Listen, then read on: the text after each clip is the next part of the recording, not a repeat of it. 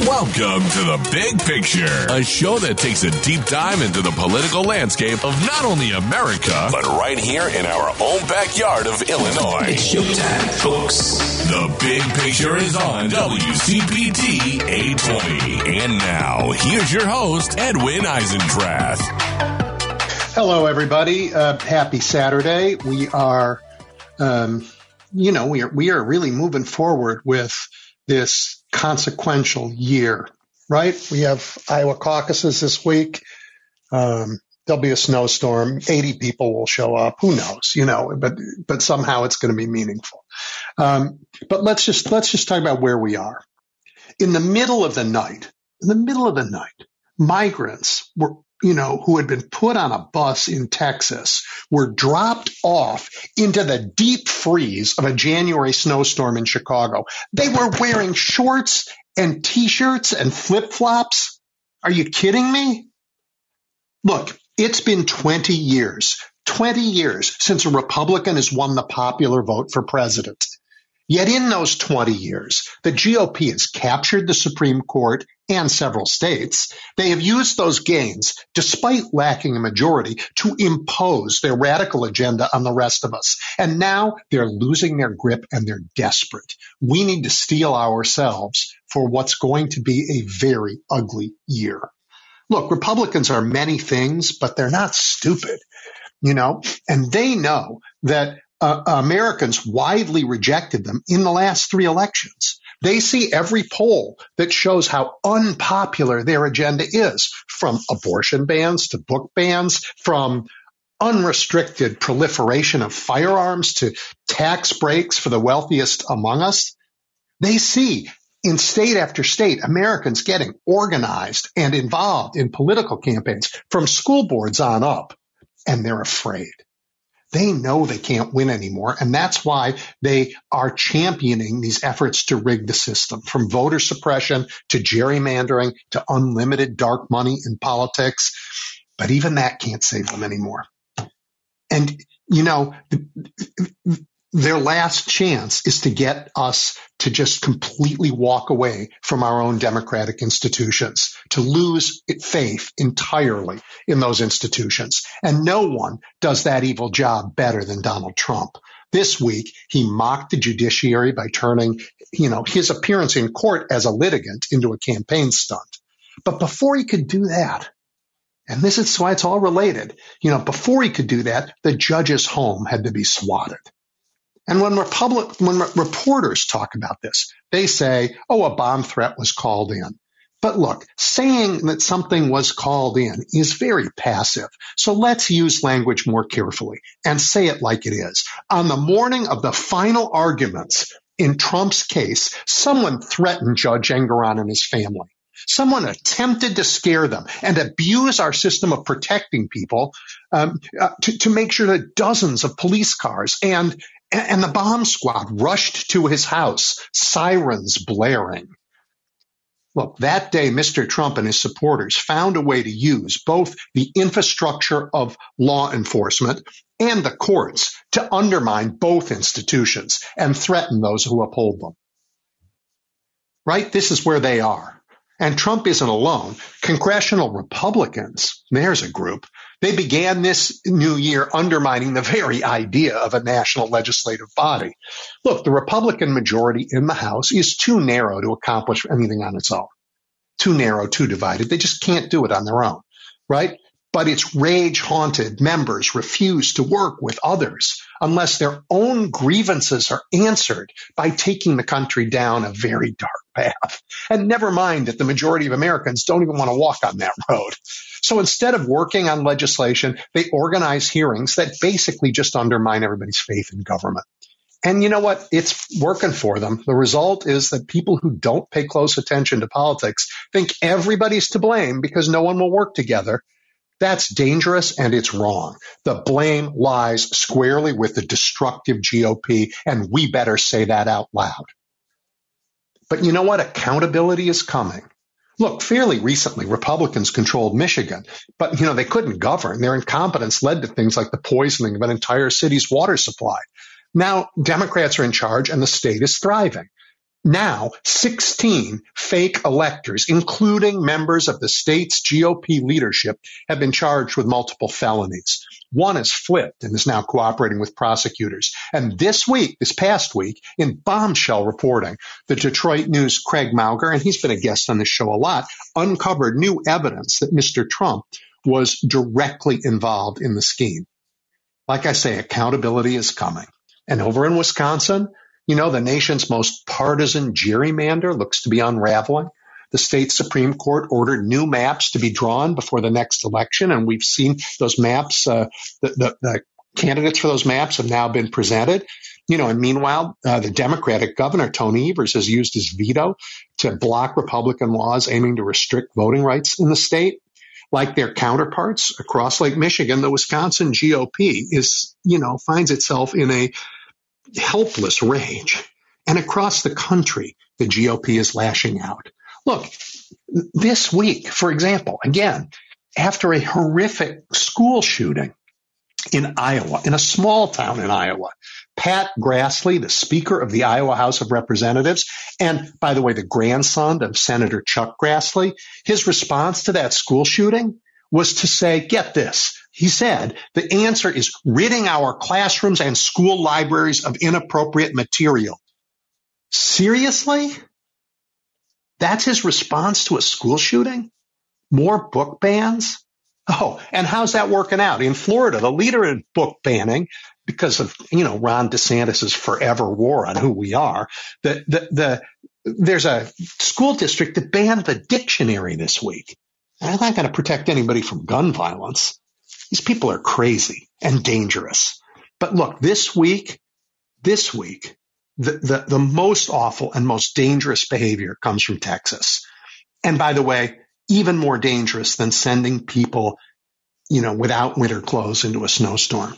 This week, Governor Abbott sent the Texas National Guard to block federal agents from accessing the Rio Grande to perform their border patrol functions the lead field coordinator and the incoming chief of patrol for the Del Rio section of the U.S. Border Patrol. His name's Robert Danley.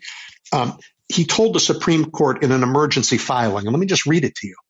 Beginning around 8 p.m. Central Time on January 10th, 2024, Border Patrol was denied access to approximately two and a half mile stretch of the border, inclusive of Shelby Park and stretching south.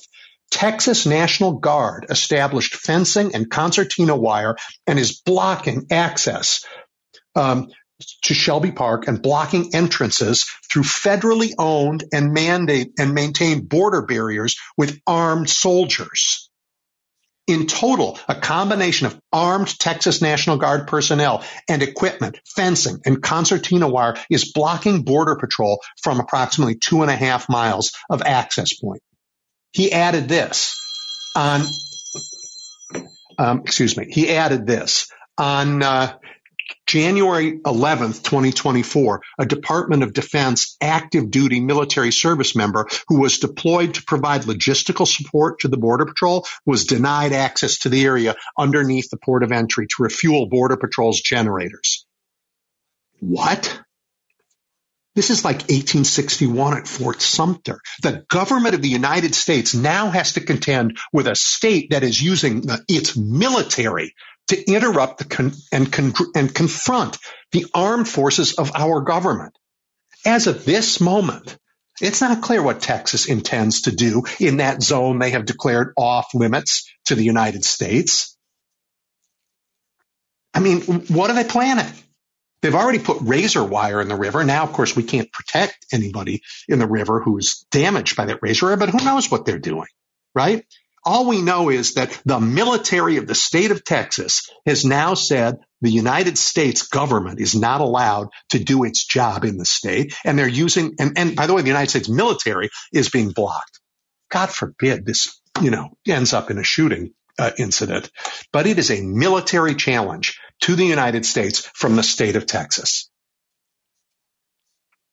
Um, look, all of these abuses, from the little to the mighty, they're undermining our institutions.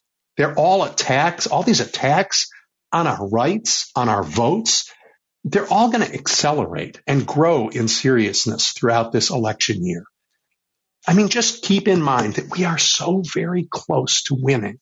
We are so very close to creating the world's first multiracial and multi-faith democracy where power is really shared by the people. That was never going to be easy. So hold tight to what you love and what you value in our country because it is going to be an ugly year, an ugly and dangerous year. But you know what? That'll only make the winning much sweeter. All right. Uh, we're going to take a quick break. When we come back, we're turning to snowy Iowa to talk about uh, everything that's going on there. Stay tuned. You're listening to The Big Picture with Edwin Eisendrath on WCPT 820. Welcome back, and I hope I didn't depress you at the beginning. As I said, it's going to be a very tough and ugly year, but that doesn't mean that uh, we won't make progress. Um, but that year, at least politically, starts in Iowa, and there's nobody better to talk about that with than Laura Belin, the essential journalist for anybody who wants to understand that state. She is back, and she's of course the, the you know the publisher of Bleeding Heartland, which I think I've said about a dozen times in the last year and a half. You guys should read. It's really important to understand that state. Hi, Laura. Thanks so much for having me. I've been great to be back. Before we get into politics, I am heartbroken to have to ask you what I've asked too many others on this show over the year. Um, how are people coping in Perry with this school shooting? Are the wounded um, recovering, and how's the community coping with the shock and grief? I, I have not been up to Perry myself since the tragedy happened. I know that there was a very large turnout for the funeral for Ahmir Jolliff on Thursday. Just absolutely devastating. They still have not gone back to school. The school district is going to be announcing soon when they're going to resume classes at the high school. And I know that some of the injured are still hospitalized, but my understanding is that everyone who is injured is at least in stable condition. But it's just so devastating. I I, want to be honest, and I and being honest means I have to um, check myself on this topic because time and again the uh, the Republicans in this country choose guns over the lives of our children, and I struggle with my own reaction. I get you know nauseous from the disgust I feel. Um, I mean, didn't the Republicans in your state push a measure to eliminate the need to get a permit to carry a gun in 2021 and and correct. Oh my God! Correct. Our governor signed that into law. The uh, getting rid of concealed carry permits in 2021. Yeah, and I and and you're going to have to explain this to me. How did Pat Grassley, Chuck's grandson, and the Speaker of your House, how is it possible his answer to gun violence in school is more book bans? Well, this is what I find absolutely incredible: is that first of all, the Iowa House Republicans last year passed a bill that would have made it easier to keep firearms in a locked vehicle on school grounds or on college campuses. That actually didn't get through the Iowa Senate, mainly because the insurance industry lobby threw a fit over it, rather than on a gun safety thing. But um, but Speaker Pat Grassley, this is the incredible thing. He, the Republicans talk about um, mental health and you know resilience and teaching kids resilience and yet when it comes to books, they have this idea that suddenly, you know, teenagers are going to crumple and some kind of catastrophe is going to happen if they're exposed to a book that describes sex. In many cases, they're upset about books that just exist in the school library. These aren't even books that were assigned reading in any class. But here's what I thought was absolutely unreal last week that we hear so much from Republican politicians about, well, we need to address mental health. Well, last week our governor published her budget recommendation for the next year, and our state universities, the governing body that oversees Iowa's three state universities, had requested an additional $1 million to spend on mental health initiatives on campus. Nope, she didn't include that in her budget. She didn't include a lot of the funding, the extra funding that they were ask, asking for. She didn't include. So, which is it? Are we going to invest in mental health? And by the way, Iowa is near the bottom in terms of access to children's mental health services already. She was too busy giving her favorite staffers a raise. Right. I will say thank you for mentioning that. I put for listeners who don't know, I put a lot of work into public records requests and lots of digging to report on the governor uh, giving her own staff huge raises last year. And uh, meanwhile, of course, you know many people in state government have to make do with a two or three percent raise, if that. Yeah, look, it's corrupt, it's dangerous, and it's dis disconnected uh, connected from reality. That right? I mean, you're pointing out that the Republicans are like, okay, let's make it possible to have guns at schools, right? But not books. And right. it's the books that are the ones that are killing people, not the guns. This is insane.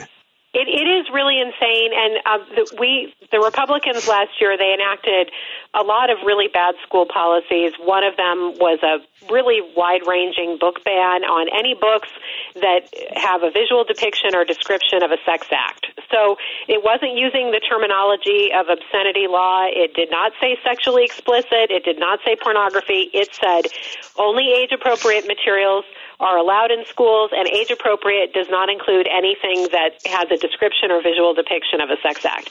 And so that led school districts to remove hundreds of books from school libraries, including Pulitzer Prize winners, books that are on the AP literature exam. And so there were a couple of lawsuits challenging aspects of that law, including the book bans. And just before New Year's, a federal court in the Southern District of Iowa enjoined that part of the law. So the state cannot enforce these library book bans. And of course, our House Speaker and our governor and our Attorney General, they're more upset about not being able to enforce a book ban. I mean, it, it really is shocking. And again, um, the the law. I mean, the ruling. It was a very interesting ruling, and and in fact, it kind of suggested that they could have some kind of a law with an obscenity type standard that would probably be constitutional. But it said this is just staggeringly broad. That was literally what the ruling said. That this staggeringly broad provision is not compatible with the First Amendment. I I. Uh, these people are liars. I'm sorry, I can't be straight about this. And they are frauds because they want to cloak this, this prudery in some kind of morality that they, that they claim to be religious. But, you know, if you want to ban any, anything that mentions an act of sex, I, uh, the book of Samuel includes uh, the story of the rape of Tamar. I can go on. The, the Bible is filled with sex and violence. Did they banning that? They're liars. Well, here's here's what's funny, Edwin. When this bill this bill bounced back and forth between the House and the Senate last year because there were a lot of pieces of it that they were tweaking. And when it was first debated in the Senate, one of the Senate Democrats pointed out that very thing. He started describing some of the sex acts that are in the Bible and said, "Are you going to remove that from schools?" And he pointed out that Iowa law has a long-standing provision that says schools cannot be forced to remove religious texts like the Bible, the Torah, or the Quran, and they also cannot force students to read those texts.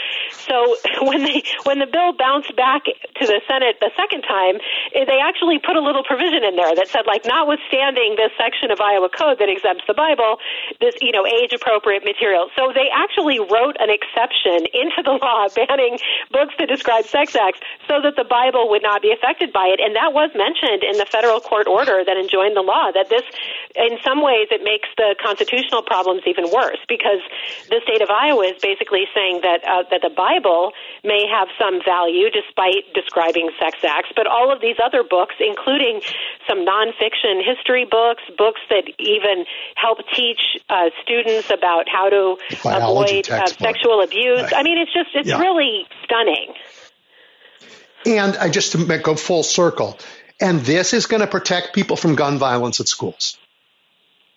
Yes, I mean, many I, people. I, why was Pat same, Grassley not laughed out of the state for that? Uh, many people had that reaction last Monday. Monday, so the January 4th was when the horrible shooting happened at Perry High School, and then January 8th was the opening day of the legislative session. And all of the legislative leaders acknowledged what happened in Perry, but then they, they didn't give a lot of specifics about how we're going to respond. But many people had the same reaction like, you've got to be kidding me.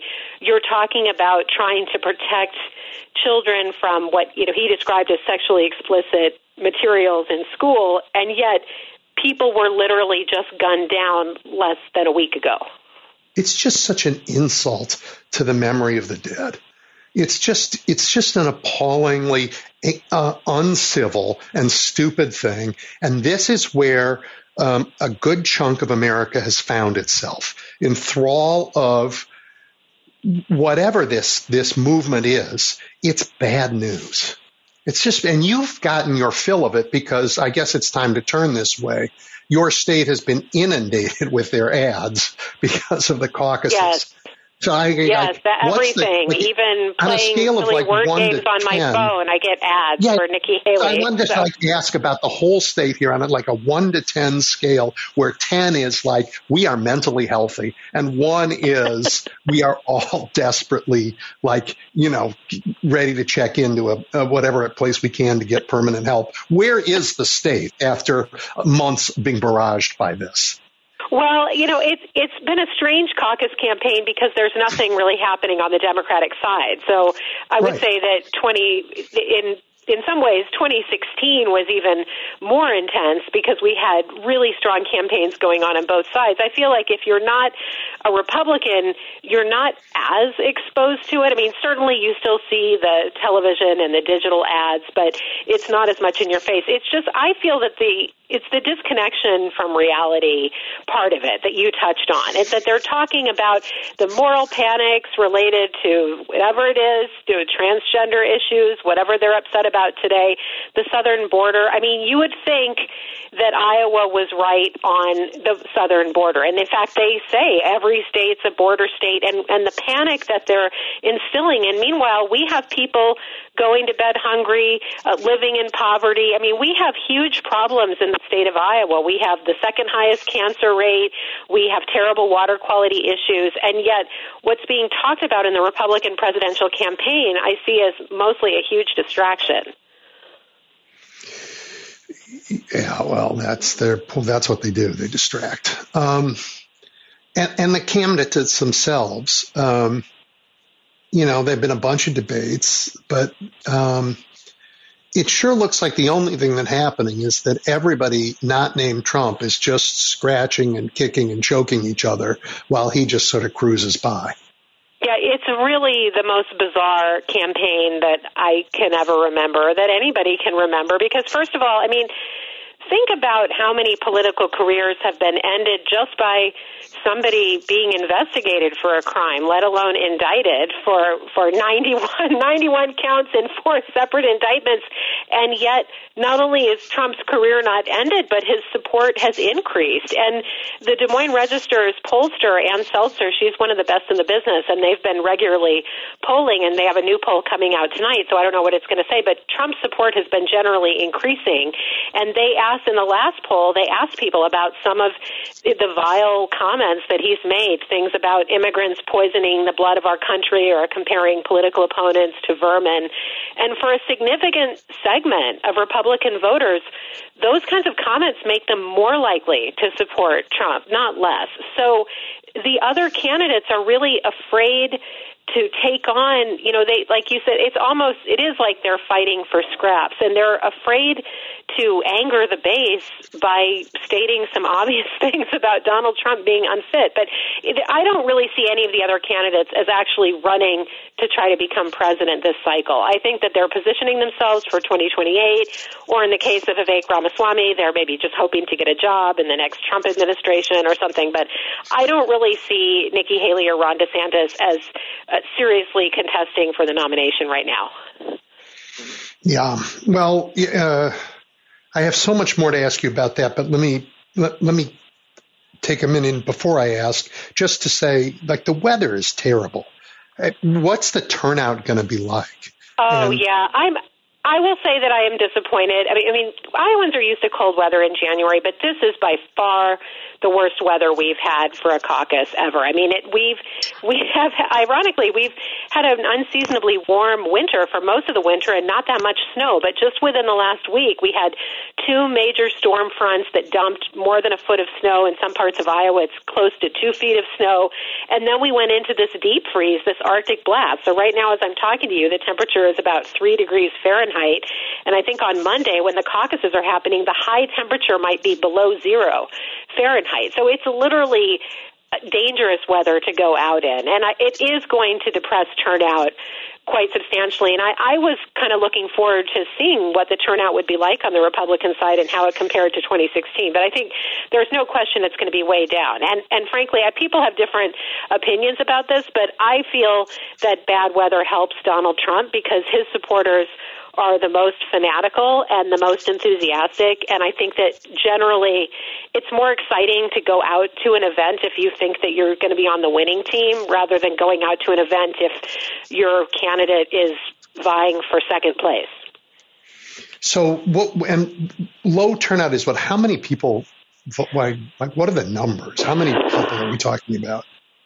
Well, I mean, it's it should be in the range of over a hundred thousand. I mean, generally speaking, the high point for Iowa caucus turnout on the Democratic side was two hundred and forty thousand in two thousand eight. That was the year Barack Obama won the caucuses, mm-hmm. obviously, and that was really extraordinary turnout. I mean, Republican caucus turnout tends to be lower, but I think that they were. I mean, I certainly heard estimates of one hundred and fifty to one hundred and seventy-five thousand people, but I just don't think it'll be anything on that range because it's like I said, a lot of people.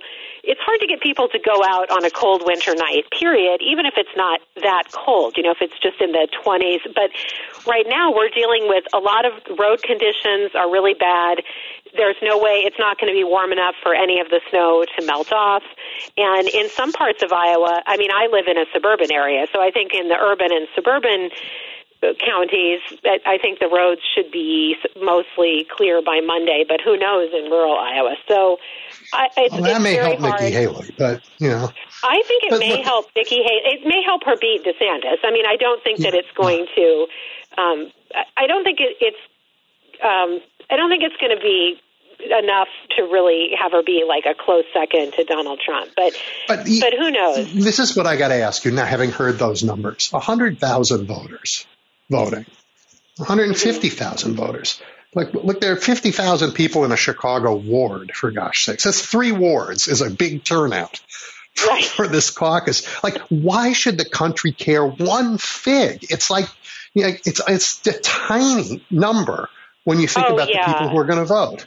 Well, and it, it is a really small number. And, you know, even when we have relatively high turnout on the Democratic side in the caucuses, it's nothing like what a lot of primary states, because it is so much more difficult to vote in a caucus. I mean, you, you have, you have to go out, you have to be in a specific place at a specific time, and you usually have to be there for more than an hour. I mean, it's a, a Yeah. much more time consuming.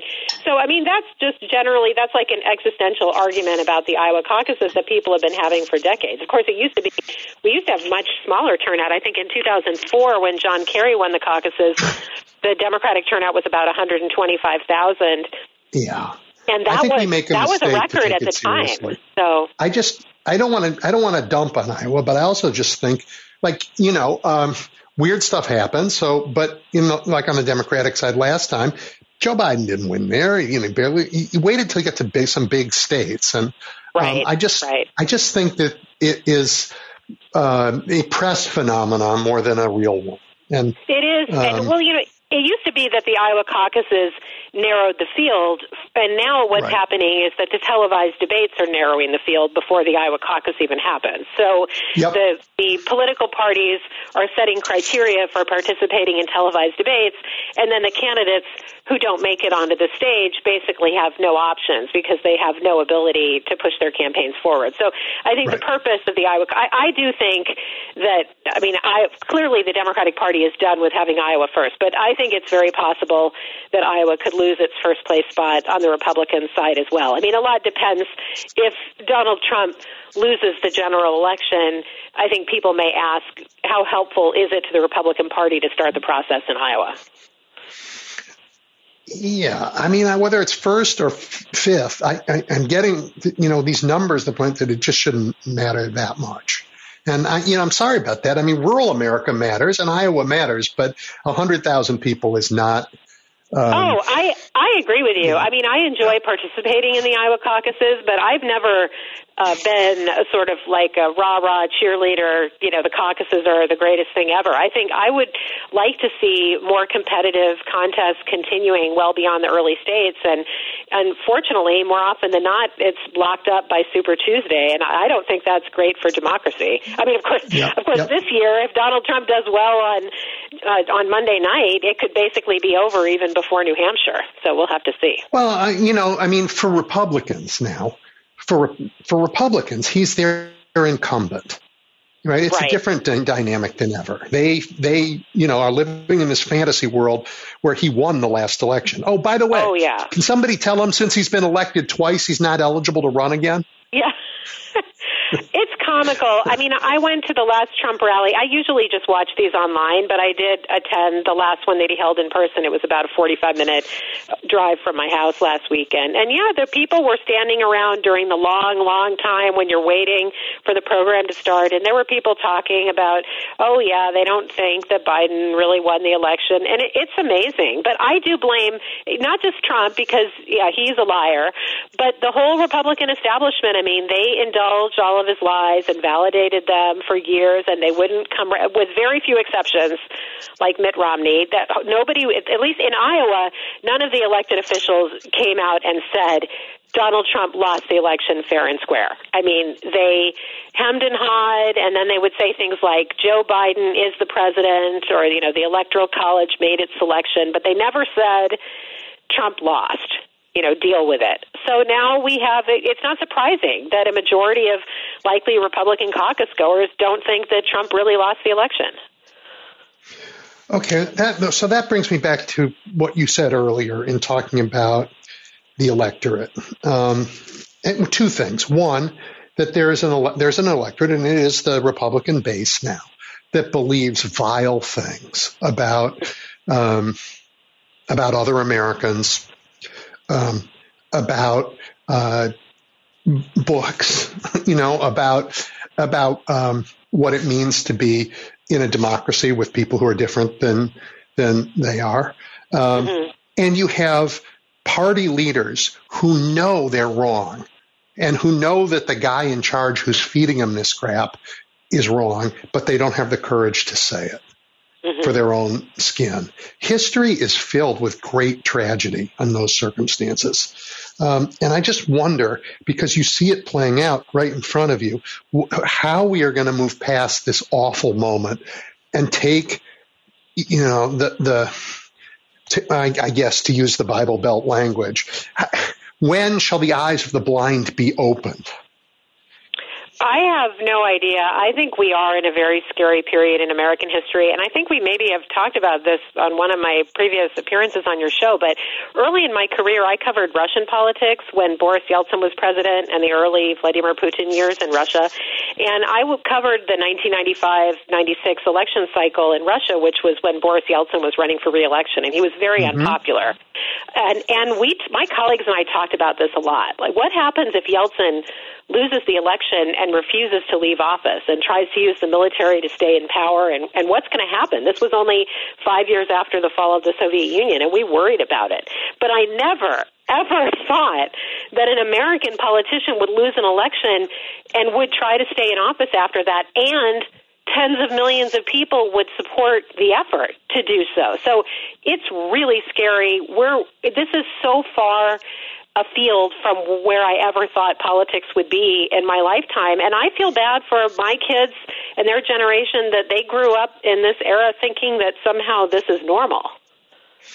I feel a little differently, um, not about the facts, but my take is that I am I am um, thrilled for my children that they get to live in a time that matters so much. That that for the rest of their lives, they're going to be able to look at themselves. I mean, they're in their 20s and go, what I did during this crisis helped shape the future for the better. Well, that's a good way of looking at it. I certainly think it's, I tell my kids regularly that they're going to have to save the country from some of the problem. I'm Gen X myself, but the baby boomers and Gen X have not left this country in a great situation. So, that the younger generation, I have confidence in in their beliefs and their idealism, but uh, I I'm just sad that this is a time when so many people are disconnected from reality and there are there's one major political party that just isn't willing to stand, stand up for democracy. We, I, I don't think the the older guys did as badly. They brought us to this point, you know, where we might actually become really a democracy that everybody here, diverse as we are, participates in. We've never been that. I don't think we're more divided, Laura, than we were in the past. In the past, you know, I mean, I, am older than you. I was 10 years old before black Americans could vote freely in a presidential election in the United States. That didn't happen until 1968. Mm-hmm. Um, and, and for most of my life, there were plenty of fields of work that women weren't allowed even to think about being in. Mm-hmm. Um, you know, I mean, we weren't, we were certainly more divided when, you know, across the country, uh, the Pinkertons were shooting folks when they organized labor unions. I mean, we've been divided in America for a long time. And I think we are less divided now, but the forces of that were in charge are th- feeling threatened. And this, they were never going to go quietly. Mm-hmm. Well, I, I think that's a valid perspective and way of looking at it. I mean, it maybe in my years when I was focused on Russian politics, I may have just had too idealistic a view of how politics functioned in the U.S. Yeah, I mean, I you know, again, I grew up in Chicago when Richard J. Daley was mayor, and it was not, uh, you know, it was not exactly yeah right. I mean, this is not, you know, it's just Republicans. This, these were Democrats, but, you know, you're right. And there's a reason why we have our primary election in February in Chicago, like you have your caucuses. It means right. that very few people vote and the votes are controlled. But, you know, people whose jobs depend on it or the government wants to show up, show up. It's not a very uh, pro democracy calendar. Yeah, those old political machines. I mean, we know we had a, on the south side of Des Moines, they had something resembling a political machine, but it was never really on the level of Chicago politics, and it doesn't really exist today in the same way. Yeah, well, neither does that old machine in Chicago. But so, I, so I think we've made progress, but we've gotten to the point where fundamentally, and and you know, I mean, this is the thing that's so shocking. You know that Republicans they've lost. They've lost the uh, popular vote for president for 20 years. Yeah. Right. And, and and that the only time they won it was George W. Bush because of the Gulf War. He actually didn't win the popular vote the first time he ran. That's right. Right. So so they they almost have never won. It's been forever since they have regularly won um, a, a national vote. Yet during that time, they took over the Supreme Court right? And they and they pushed an agenda on the country that the country doesn't want. Mm-hmm. And and so we're fighting back because we think, you know what, gee whiz, the consent of the governed is part of what what we think of when we say government is legitimate. Well, and um, I'll tell you that this, speaking of the Supreme Court, this Dobbs issue is not going to go away, and it is going to be a big problem for Republicans because I mean, I talk to a lot of women of all ages, but especially the women who can remember before Roe v. Wade. And they are upset and they are angry and they are not going to forget about it in a year or two years. Right, because the problem isn't a news cycle problem, it's a threat to people's lives. It really I mean, is. And, and people are being hurt by this every day. Oh, absolutely. I mean, I don't know, you don't know this, but the number of people, Illinois is a state where women can get reproductive health services. They can get abortions in Illinois. And the number has, has gone up. I think it's doubled in Illinois from, from people fleeing, uh, the states around us so they can get treatment. It's even gone up in Iowa from people fleeing from Missouri. I mean, Iowa, our Republicans passed an abortion ban that right now is blocked and pending litigation. So at some point, yeah. the Iowa Supreme Court will decide. But Minnesota has seen the numbers go up, and and Iowa as well. But you're right. I mean, it, it absolutely turns people's lives upside down an unplanned pregnancy. And uh, and if you believe that people should have any ability to make choices and again that's that's the other disconnect with republicans is there's so much talk about empowering parents and empowering taxpayers and and yet what about just the basic ability to decide the future course of my life? I mean that doesn't mean anything to them the only thing that, that that seems to matter at the moment to this party is fealty to one man, and every other idea they have is a transaction. Mm-hmm. Right? I mean, they used to be for supporting Ukraine against Russia, not anymore, and Ukraine right. is now in peril. In peril as Russia is making advances now um, in eastern Ukraine, and we can't help them anymore and this is the Republicans, right? They used and to, I grew they, up under Reagan when you know he used to say, "If you don't like it here, go back to Russia." I mean, the idea that there would be like a pro-Russia faction in the Republican caucus in Congress is is remarkable to me. Yeah, and the only way you can understand it is that it's really a pro-Trump caucus, and they'll do whatever he asks, right? And if today it's pro-Russia, tomorrow it's something else. It's it's it's all it, it, it's a lack of core beliefs masquerading as some kind of ethic or mor- morality. But it is. It's it's remarkable. The Register they did a poll a few months ago where they were asking people about their views on abortion, and one thing that I thought was interesting was a lot of people who were very strongly anti-abortion were supporting Trump. Uh, uh, but then there were also people, there are a decent number of rank and file Republicans who think abortion should be legal. And those people, mm-hmm. many of them were also supporting Trump because they think, though, well, you know, even though he appointed those judges, I mean, he made some comments about sort of half-heartedly criticizing the six-week ban. So, but it was amazing. Everyone, it, it's like they're looking at him and they're seeing what they want to see in him. Yeah, dangerous for sure. Um, let's talk about your governor since she signed some of these bills. I, I understand she has a secret Twitter, a secret Twitter, not Twitter, whatever it's called anymore, X account, where she's been well, actually critical. What is that story? Edwin, I have to confess, I did not know about her secret account. She's been using it for two years. I didn't know about it until after the New York Times published that story. And then I went in as quickly as I could. I took screenshots of her posts, and then very soon after the story went online, they, they took down the account. I, it, well, it tell everybody that, about the whole story because people yeah, so haven't she, read the story. So our governor has, she has an official Iowa governor account. She also has a political account, Kim Reynolds IA, where she posts a lot of political stuff. But she had, in 2021, she created this secret account that just had a few hundred followers, where initially she was mainly using it to post things about Iowa State Cyclone sports and things like that, and not really using it for any political things. But in recent months, she's been uh, sharing more political posts, liking more political posts, and of course, she endorsed Ron DeSantis for president in November, and so she has even um, shared. She she liked a post that contrasted like the DeSantis family photo around the holidays with Trump's photo of him surrounded by other women, not his children. So, you know, it, I mean, I thought it was interesting, but she has, uh, I mean, I think it's, I'm very closely watching what happens with her relationship with the Republican members of the legislature who endorsed Trump. We have about 40 who endorsed DeSantis and about 20 who endorsed Trump.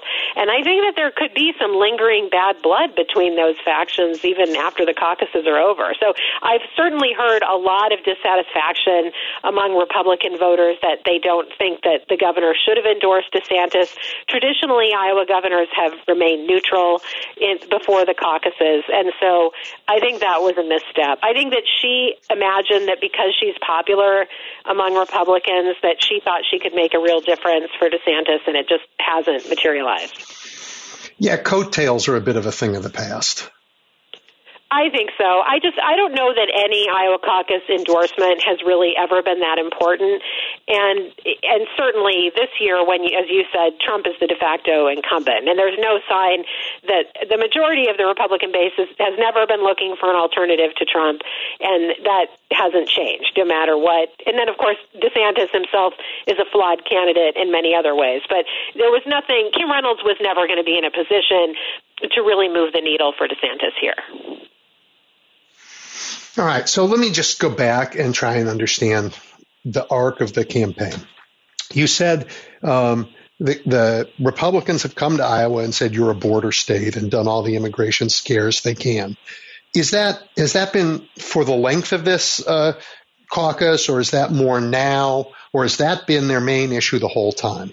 I think they've talked about that issue. They've really highlighted several issues. Well, certainly the Biden, I mean, bashing Joe Biden is probably their number one issue on everything, right? Blaming him for everything. Uh, only, if you listen to them, the United States is the only country that's had inflation, right? It, as opposed to the reality, which is that every country dealt with inflation after the pandemic. It was actually less bad in the U.S. And we did and a better job the than strongest, the rest of them. Right, because the U.S. has the strongest recovery. But so, so there's this creation of a, a fantasy world where some somehow the economy is uniquely terrible in the United States and it's all Joe Biden's fault. So they talk a lot about that.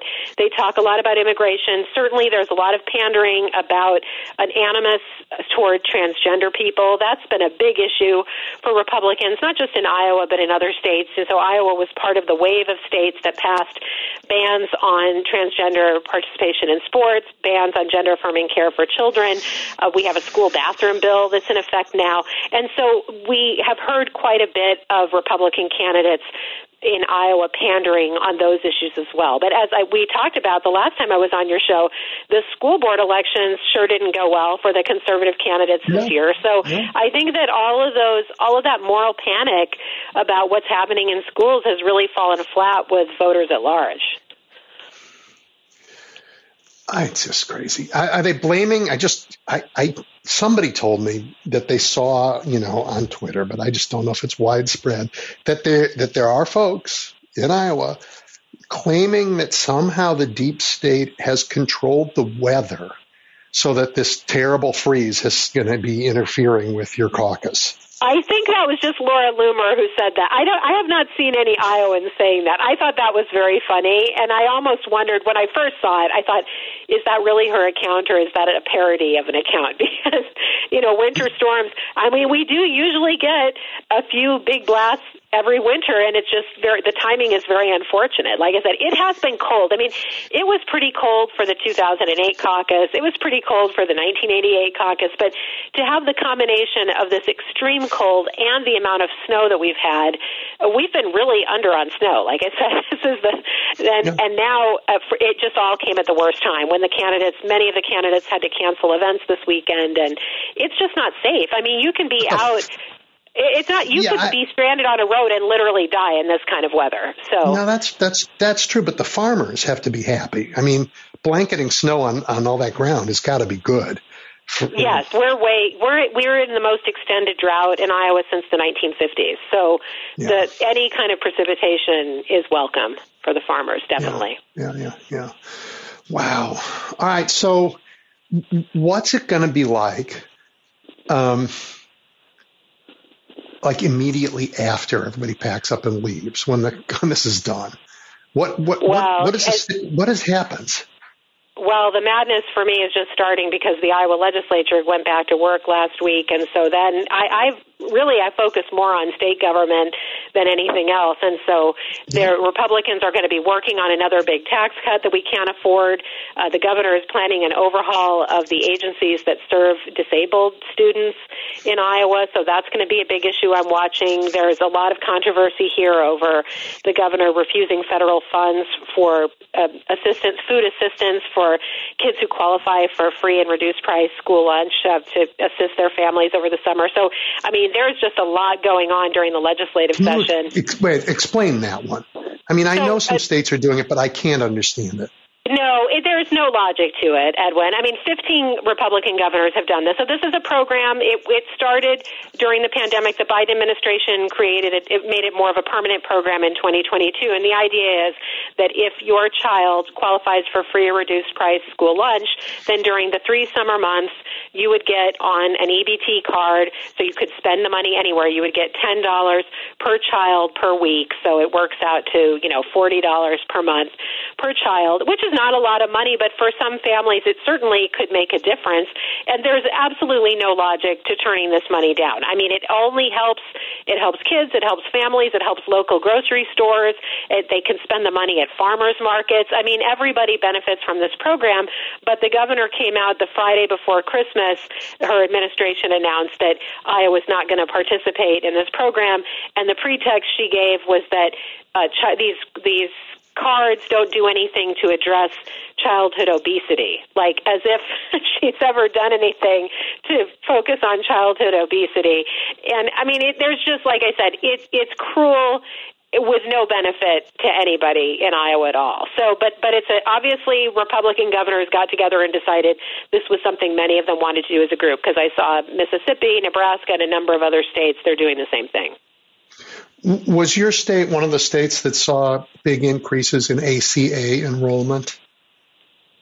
Uh, we already had, I, I haven't seen the numbers for this year. I know that there were some states that did.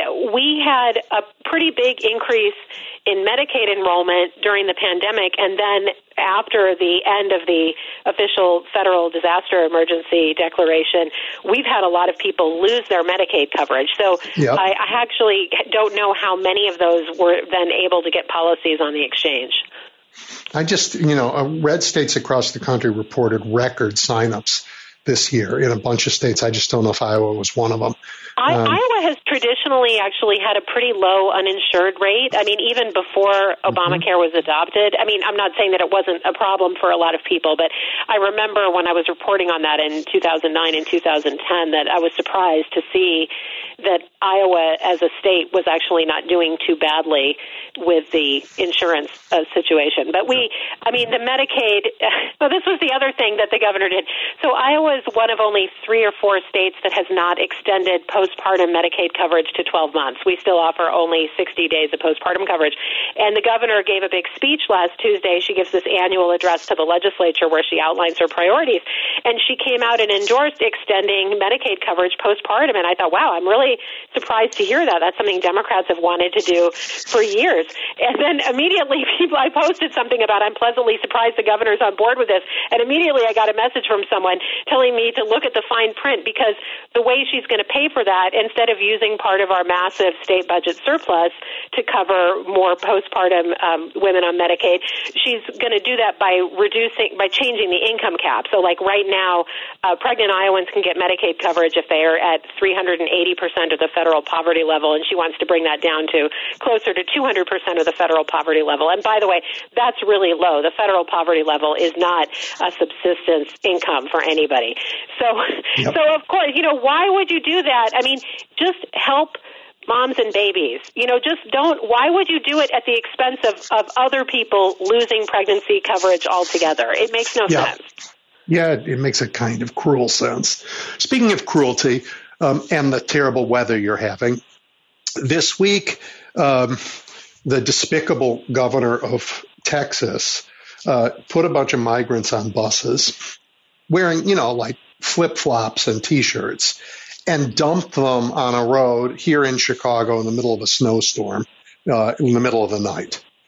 Um, Absolutely despicable. Oh, you know, Ron DeSantis has been bragging, and when he's campaigning, he's been bragging about uh, sending migrants to Martha's Martha's Vineyard and other places. I mean, this is an applause line for Republican audiences in Iowa. They love that. What would Jesus do, right? Who was homeless, right? His mom right. Gave birth in a stable. They didn't have a place to go. You're listening to The Big Picture with Edwin Eisendrath on WCPT 820. Welcome back, everybody. Um, Carolyn Fiddler is uh, the Virginia Dogwoods chief political correspondent. She is, uh, you know, an astute chronicler of uh, state politics, as ugly as that gets. Um, and, she is uh, really an expert on what's going on in state governments across the country. Uh, she, if you if you look at her work, not just in the Dogwood, but in uh, her newsletter this week in State House Action, you'll see that she invariably reports with clarity, but also with humor and wit. Carolyn, welcome back. It's Chris. It's Chris? It's Chris. Oh my, my schedule's upset. Hello, Let me tell everybody. Sorry, Carolyn will be later. Chris Geidner is with us now. Sorry, Chris is a is a journalist who does not cover state houses. He covers the law, and um, I mean, he's the author. I, I have to cover state houses sometimes, so That's true, right? But but like uh, his his uh, he's the author of Law Dork, which is quoted by everybody. It's a Substack letter. You need to read it, and he's a real expert on on. I mean, nobody watches what's going on in courthouses like Chris does, uh, and I. There's so much going on that we need to talk about. So, Chris, thank you, and I apologize for uh, reading my schedule wrong. hey, it, it it's been a long week. It has been. Look, I want to talk about the Trump cases, but before we do, and, and you, you know this, I want to talk about Homeland Security's emergency filing this week, brought about by the armed standoff at Eagle Pass, Texas. What can you tell us about the case that surrounds what's really like the the, the tensest military problem between a state and the federal government since I don't know since Sumter? yeah, mean, it, it is, but it's also not.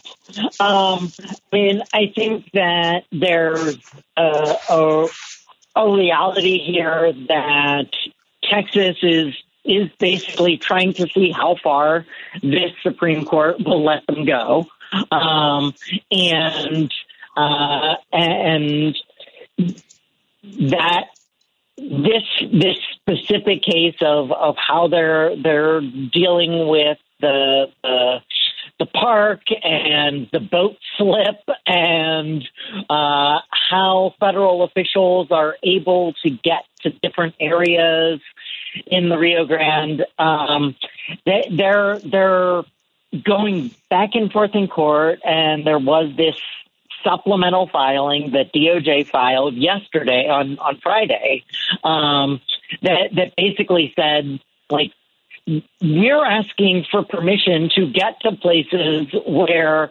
federal law says we're allowed to go, and Texas isn't letting us, um, which is which is wild.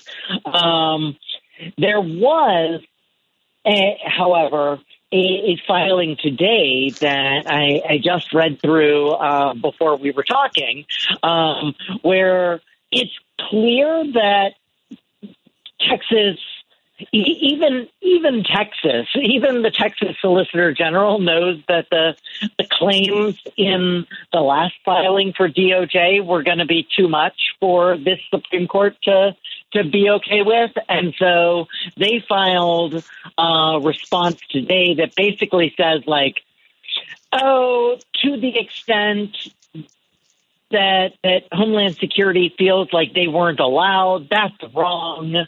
That's that's not what we were meaning to do. Um, we we uh, already this morning uh, have begun working to try to to avert that. So uh, to the extent that was a problem, it shouldn't be, and therefore you should allow the Fifth Circuit's uh, injunction to remain in place. Um, Thank goodness. It's really a Oh, last been-. Well, it's good and bad. I mean, it's good because it is like Texas standing down a little bit, but it's also Texas wants to keep that injunction from the Fifth Circuit in place. And so they're trying to give in basically by something that you might be familiar with, effectively what's referred to as voluntary cessation. Normally, that's not government on government activity, but voluntary cessation is when government stops doing something that somebody's challenging in order to try to get rid of the case. And sometimes courts won't let the government get away with that because they'll say, this was voluntary cessation and you could change your mind at any point. And so the case is still a live case. It's not moved. And so that's sort of what Texas is trying to do with today's filing. They're they're they're saying, okay, this thing that that DOJ told you yesterday that everybody said was wild, um, we're not doing that. But we also want you to leave the injunction in place that allowed us to do that in the first place. So they they, they could What get a mess. yeah, it's it's a mess, and they're trying to keep this injunction in place so that they can take uh, extreme steps when they want to going forward in this case.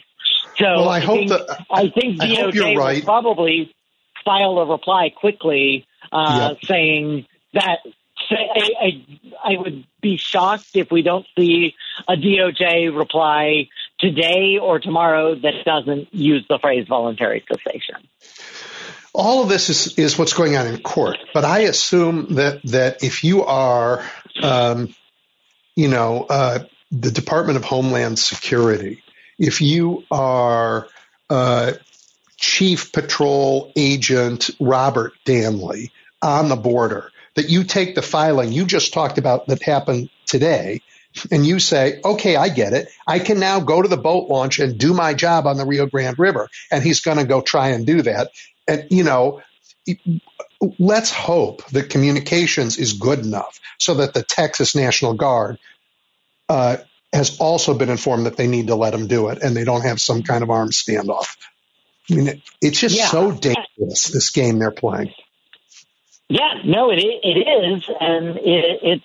I mean, it, there's a reason why back back in the day when you and I would have said we had a conservative Supreme Court, but it was nothing like today's. Um, they they struck down Arizona's SB 1070 and basically said, look, immigration, you, you don't get to make your own laws, states. Like that, that's that's not your thing. And thi- this this modern era of the Supreme Court, um, it, it it feels feels weird to call it modern because it's more retrograde. Um, it is is really we can't clearly say that this court would issue the same sort of ruling. Uh, and so and that's that, because of that is states' allowing, rights Eh, it's because they're politicians. It's because Okay. I was wondering if you would do that, Chris. Before.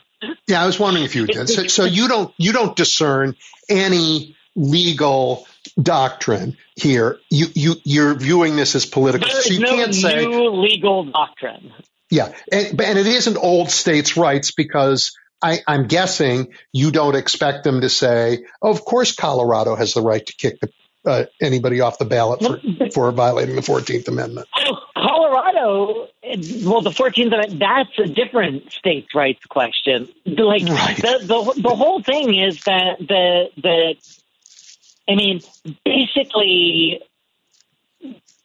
th- throughout history, like, i- i- if it has to do with immigration or, or, or war or foreign policy, we, we, we almost courts almost completely defer to to the the executive branch unless a specific explicit constitutional provision is vi- being violated accused of being violated alleged of being violated and Right. so like the supremacy clause is going to control a state action um, and and that is the sort of thing that made the like the SB 1070 case in Arizona a, a, an easy case, relatively speaking.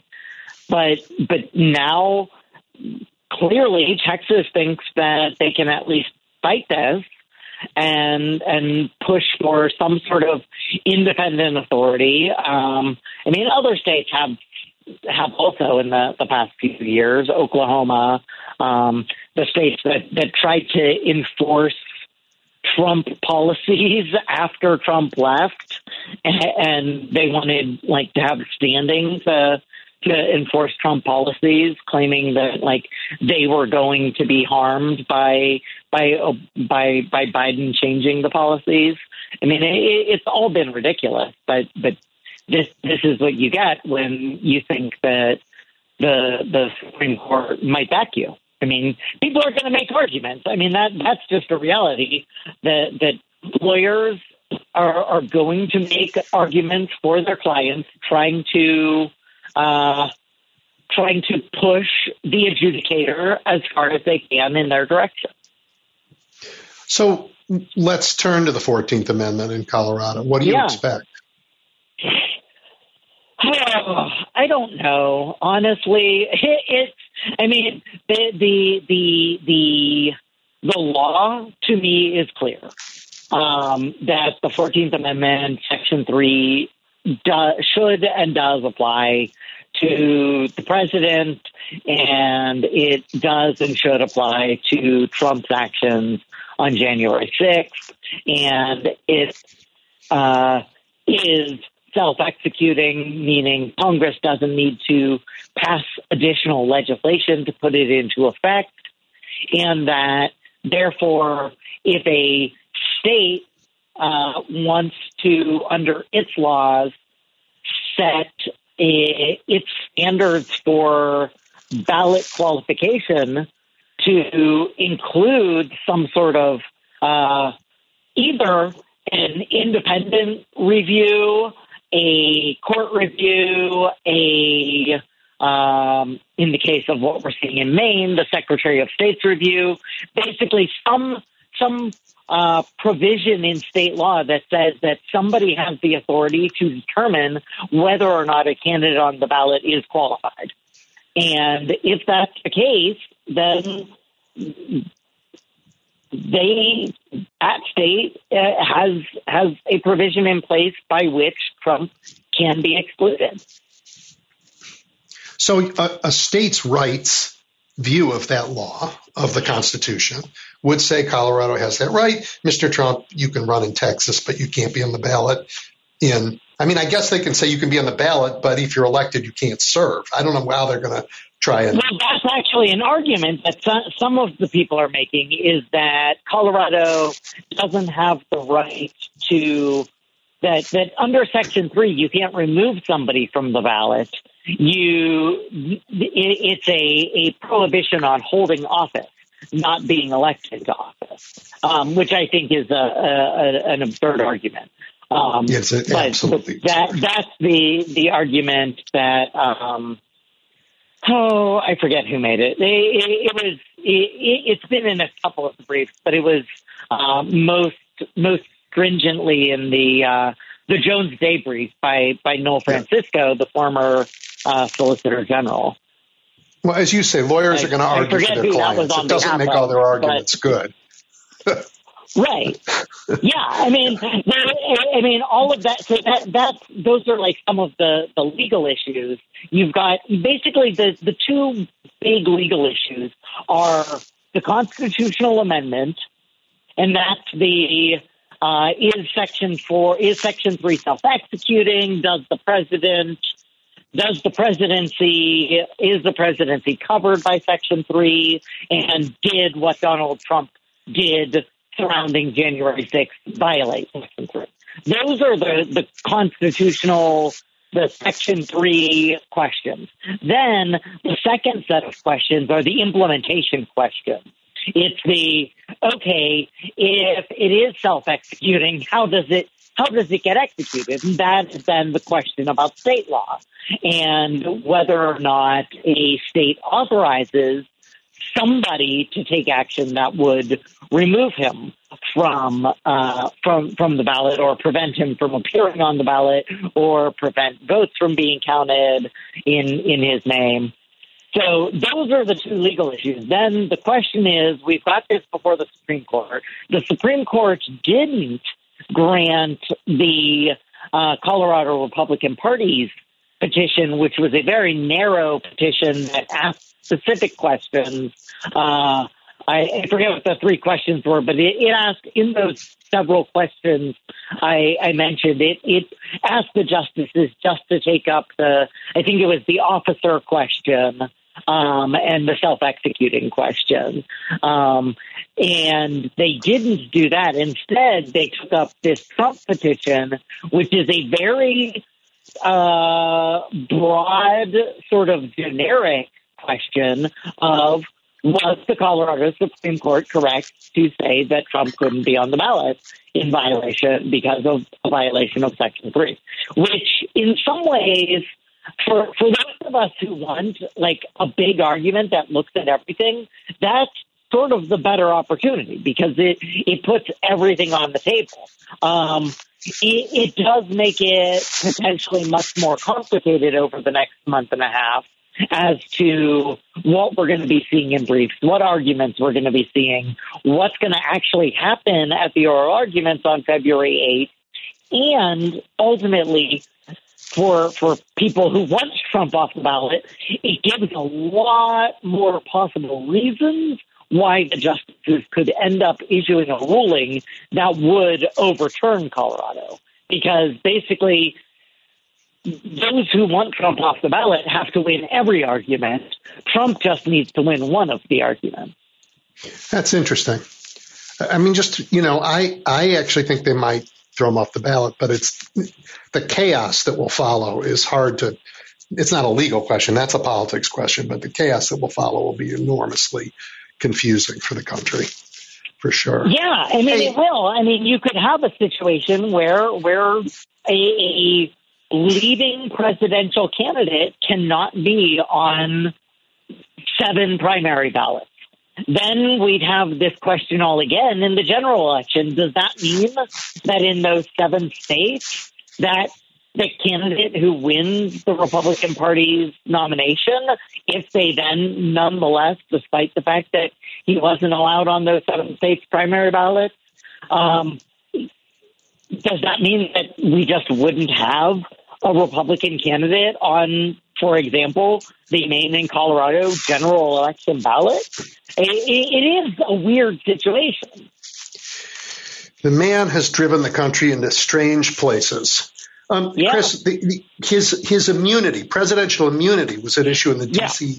Circuit Court this week. What happened, and how will that impact went, the rest of the Trump trial schedules? Yeah, it went really bad for Trump. Um, there, that that's the the short and long of it. Um, mm-hmm. it, it, it it could have gone worse, I suppose. They could have ruled from the bench, um, but it, it, it it did not go well for him. Um, it was a they, there were two uh, Biden appointees on the bench, but there also was a a uh, a George H.W. Bush appointee, Judge Karen Henderson, and she was very skeptical. Um, and I honestly thought it was entirely possible that we could have gotten a uh, a ruling uh, by Friday. Um, yeah. We obviously didn't. I would be shocked if we do not get a ruling this coming week. Um, yeah. And I think that um, given how quickly they proceeded um, with scheduling the case, uh, I think that depending on the results, they will also put uh, put procedures in place to ensure that even if Trump does want to seek en banc review from the court, that that is done in a very quick fashion, um, based on the fact that the court already has a majority of Democratic appointees, and the way that it looks, at least one of the Republican appointees is going to be siding against Trump. Um, he doesn't have a good chance of getting en banc review. And so I think what we could see is even if he does want to have the full DC circuit review it, um, that they'll sort of have a very quick timeline of like, he can file his brief within seven days. DOJ has to respond in four days, and he can reply like two days later, and then they deny. And okay, so they bought another week. He has then they want to go to the Supreme, to the Court, Supreme right? Court. And the Supreme Court already said we're not going to hear this until after the uh, appellate court does. So does the Supreme Court then just not accept the case, or are they going to go and schedule a hearing on it? I, am getting I mean, like, well, how does this people, affect the underlying trial? Yeah, no, I've I've had like I've had some some not fights, but but some disagreements online um, about this. And I mean, I, I I get the the fact that like legally speaking, it is possible for the Supreme Court to just like let's say we have a 3-0 ruling from the DC Circuit uh, yep. saying that Trump doesn't have immunity. Uh, he asked for en banc review. Let's say best case scenario for the argument, the hypothetical we're making. Let's say no judges dissent from the denial of en banc review. So even the Trump appointees don't say they want to hear it en banc. So it yep. looks really bad for Trump.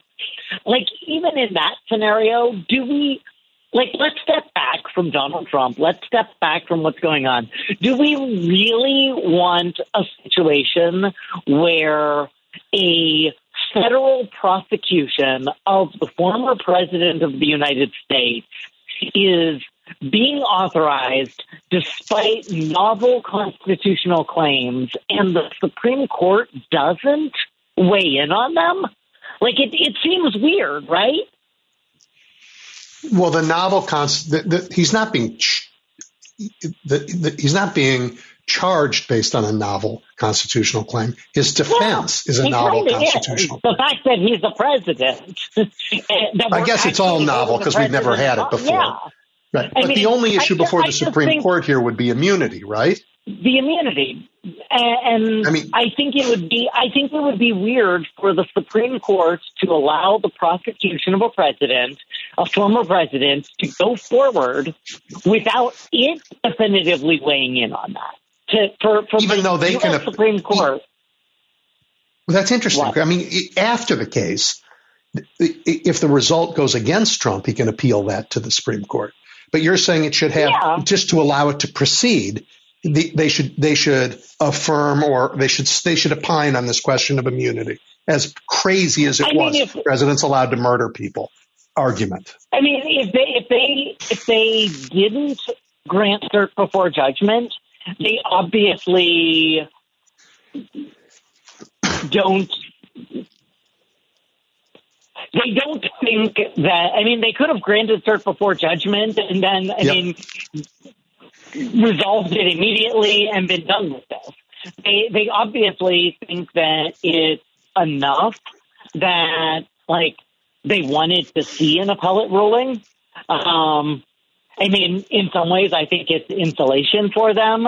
Uh, and I think it, it is good that it wasn't a three Democratic appointee panel. I think it's good that Karen Henderson yeah, was there. I, I, agree with you. And so, Chris, if it goes to the Supreme Court and they say, yeah, we want to hear it, how long does that take? I mean, I just want to know whether we're going to get a chance to have this trial. I mean, look at look at how quickly they uh, have scheduled the Colorado case. I mean, arguments are in less than a month um, on a case that was just granted last Friday. Um, yep. So, I mean, I think that we could easily see. I think it will be pushed back. It's not like it, it's not going to start March fourth or whatever. Yep. Uh, but I think, um, I mean, any any trial lawyer would have told you that like when a judge sets a trial date, the the odds of that actually happening is is very slim. Um, yeah, frustrating. I get it. Do you expect any of the Supremes to recuse? I don't. I mean, they, well, they, I mean, nobody recused last Friday. Right. Um, and so I, I would, I mean, I maybe, maybe, maybe there's an argument that the 14th Amendment case is a forward looking case that Thomas doesn't need to recuse from, but he should recuse from the January 6th case. I mean, there's an argument for that, but I, I, I, I mean, certainly somebody could make an argument if they want to come up with a way that we could end up getting a, a Thomas recusal from the the the January 6th prosecution, but not yeah. 14th Amendment yeah. stuff. But yeah. I, I think that the fact that he didn't recuse from that is a sign that he's probably not okay. going to recuse from from this. Well, look, we have like a minute and a half left, and I wanted to ask you about the Fifth Circuit because I think people need to know a lot more about it than they know. But instead, I'm going to ask you this: the, the, the Supreme Court only has so much time in every docket. And that, and the Supreme Court's job, after all, isn't to like judge a case. It's to tell us what the law is, right? I mean, that's really what they're about. They, they, they, they do this so that we better understand what the law is. And like 8% or maybe 9% of everything they're going to hear this year is about Donald Trump, one way or another. How is it that this one man has us so confused about what the law is around um, presidential elections?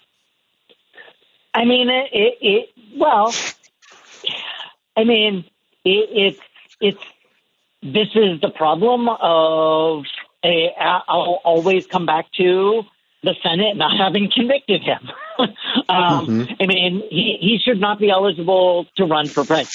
Like that, that's the bottom line. Like he, he should, if they had done that, I think there would have been a lot less interest in pursuing the these um, these novel uh, prosecutions.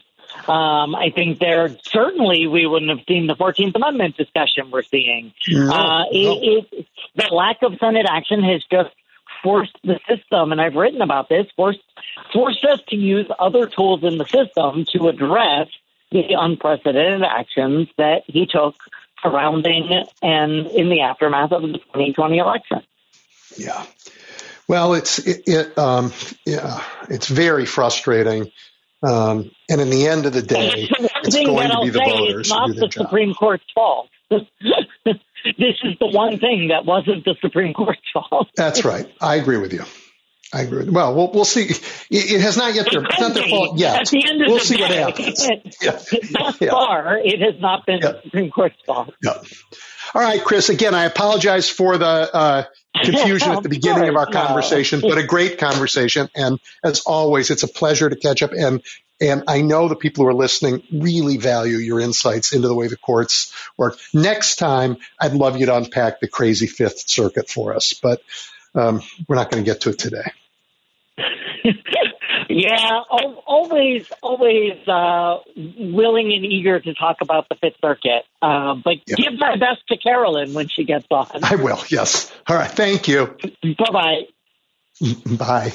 All right, everybody, take a quick break, and you've already heard the introduction. Uh, Carolyn Fiddler will be back with us in just a moment. You're listening to The Big Picture with Edwin Eisendrath on WCPT 820. Okay, everybody, as you know, um, because I, I, covered this ground a minute ago, Carolyn Fiddler is back with us. And Carolyn, um, what you don't know is at the beginning of the last segment, I read my calendar wrong and I introduced you to everybody, only it was the, the fabulous Chris Geidner I was actually talking to from Law Dork. I love Chris. So, yes, he said to send you his best. I appreciate that. He is a delightful human, and I, I love that you had him on. And that is a hard act for me to follow, for sure. well, he was very good, but you're always very good. And we have so much to talk about. Oh, my gosh, yeah.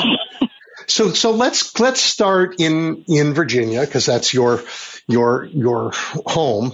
Um, I know you could talk about the whole country, but let's start in Virginia first because that's where the country held its breath, wondering whether Glenn Youngkin would pull off a victory in the state legislative elections late last year and propel himself into contention as the alternative to the alternatives to Donald Trump in this crazy GOP world, right? But instead he lost. It was pretty and now Democrats, yeah, yeah, absolutely. Yeah, Democrats now have majorities in the Virginia House and the Senate. Nobody cares in the rest of the country about Glenn Youngkin anymore. But what does the new legislature look like, and how is that election changing the state?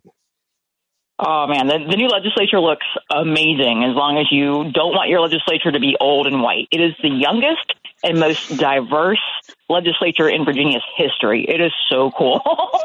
uh, the, the, the House versus Senate basketball game this year is actually going to be interesting because, you know, the average age of the players is going to be under 55. So. wow. So, so, so it looks more like the country. It does, and more like Virginia itself, and yeah, more like the country. And for the first time in its 405 year history as a legislative body, the Virginia House has a black speaker, and it is so so cool. Wow. So that's right? you know, I mean, we we this is this is a hello, everybody out there who's listening who is in a complete existential panic because the Republicans are still the Republicans. They're not going to win. And look at Virginia. I mean, it's just, there's good stuff going on. There really is. it's early yet, and you know there's a lot of session left, but uh, things are off to a you know a good start. It's going to be interesting. It's, we're going to see who Youngkin really is this time, also, which I think is going to be just kind of academically interesting, if not like interesting to the rest of the country because he's obviously not running for president. Uh, so, but we're going to see what this guy is really about and we're going to see it because right when they when they had control they were able to control what he what they voted on and what he had to respond to. But i would now exactly. expect the democrats to force him to do things like veto them when they ban assault weapons or do something like that. That's exactly right. It's going to be we're exactly. This is how we're going to find out who glenn youngkin really is and what kind of political future that he wants. Like maybe he's going to because in virginia governors can't run for reelection he could run right. for governor again in four years, but he cannot run for reelection. So is he going to like go home and fall asleep on a big pile of money every night, or is he going to like run for Senate? So what he does uh, this session next is going to really tell us who he is and what he wants to do in the future. And uh, we'll see because you're right. Democrats are absolutely going to force him to take positions on assault weapon bans, on uh, on abortion, on um, on all manner uh, uh, weed legalization. Uh, well, the, the sale of recreational weed. Weed is technically legal in Virginia, but you still can't sell it recreationally. Yep, yep. So, so the so the Democrats are going to pass a bunch of bills that comport with what the majority of Virginians and the majority of Americans all want, versus yep. the the Trump MAGA doctrine that they're trying to shove down our throats across the country, and he's going to have to take a side. That's interesting. Yeah, no, we're gonna, you know, I mean, and a lot of interesting bills are gonna get blocked. Uh, you know, um, the Republicans in Virginia have already filed bills uh, that uh, target transgender kids in schools. They're tr- they're they're filing bills, and they're filing like little Weasley bills. Like one that I noticed was like this guy wants to pass a wants to create a requirement that people who want hysterectomies and ovectomies um, have to sign a um, have to sign a medical uh, waiver, basically, um, which most doctors make you do anyway before a procedure, just for liability purposes. But in Virginia, like you don't have legally, there's no statute saying you have to sign a consent medical consent form before a surgical procedure, unless you're a minor or for whatever reason you're like considered incapacitated as an adult. And so the only people who need these procedures are women. So this guy is saying that women like can't like logically consent to anything without uh you know he's putting women on par with like with children and people who can't make their own decisions legally. So little things like that are popping up. And uh it's uh, you know, republicans are going to republican. They can't help it. So Youngkin won his election by capitalizing on like COVID passions around schools, and he promised to improve schools around the board. You know, um, it, it, I like I don't know how a Republican wins on school reform, but let's just say the Democrats did not do their best in that election. Um, they did but not. he won. so, so what? I mean, I assume since they've run everything, schools are much better now, right? I mean, what like what's his record? Really look like his, a few years oh, ago? his record on schools is his record on schools is pretty garbage. Uh, things have not rebounded to pre-COVID uh, levels, whether it's uh, student attendance, student achievement. He hasn't been able to pull off any of these things, and uh, now we have reports saying that schools in Virginia are not properly funded. Like uh, this is a nonpartisan uh, part of government that said, "Hey, you know, our school funding formula is backwards and is like helping Virginia students fall behind, basically. So he's in a position now uh, with the the introduction of the budget and with the session to actually fix that.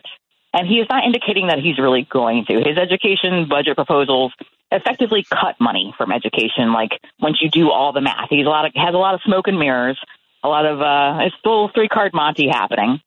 Um, but folks didn't just fall off the turnip truck in Virginia. They see what he's doing. And so we'll see if he actually agrees to proposals that will improve education in Virginia or if he like digs in his heels and he's like, no, it's my way or the highway. So, uh, it's going to be, it's going to be a very interesting 60 days in Virginia for sure. Well, might be more than 60 days. it could go into overtime. Hey, Will, Well, I don't just don't know the answer to this. Will Virginia, like other states, have a referendum on the ballot in November about abortion? Uh, actually, uh, no, not this year. Uh, the thing in Virginia is unlike unlike a lot of other states, uh, citizens cannot put measures on the ballot. So It just does not exist Same in Illinois. as something you can Yeah. do in Virginia. Right. So, uh, but there is a there is a ballot referendum mechanism of a sort. It's how you amend the state constitution in Virginia. But it's complicated and it takes a long time. Which you know, amending a state constitution, it's not terrible that it, there's a, a you know a kind of a high bar for it. But what has to happen? What Democrats are going to start this year is uh, is a, a, a movement to amend the state constitution to protect abortion rights. But what they have to do, they have to pass this through either this legislature or the next, one or the other. It doesn't have to be both. Um, in fact, it, it can't be both. They have to pass it one time in the next two years. And then there has to be another election uh, for the state house. And then they have to pass it again. Hmm. And then the next fall, it will go to voters to ratify.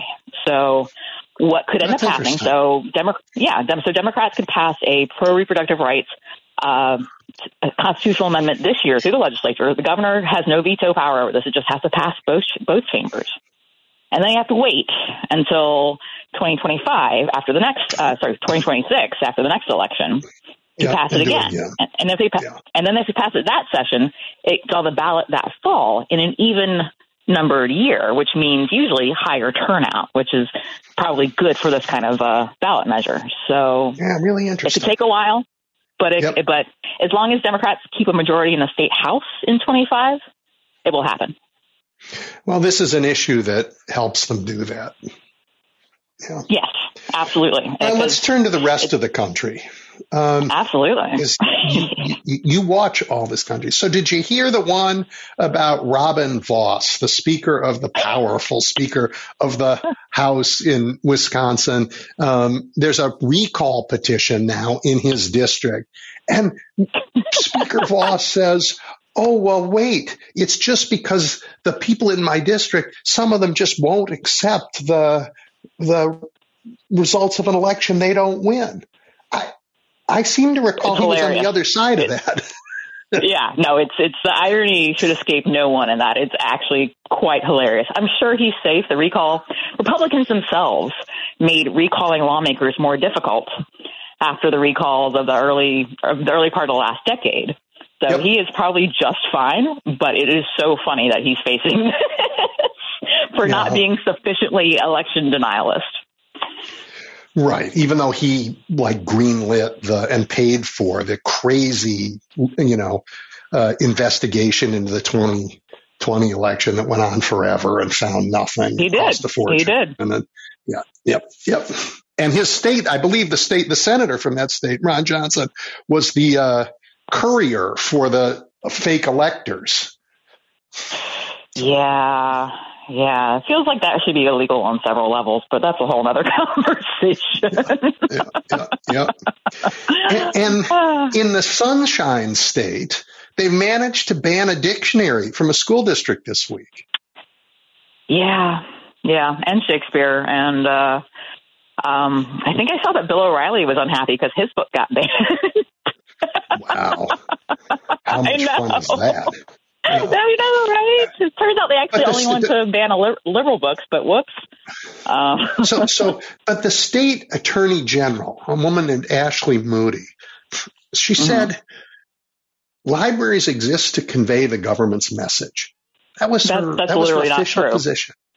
Right? That's literally not true.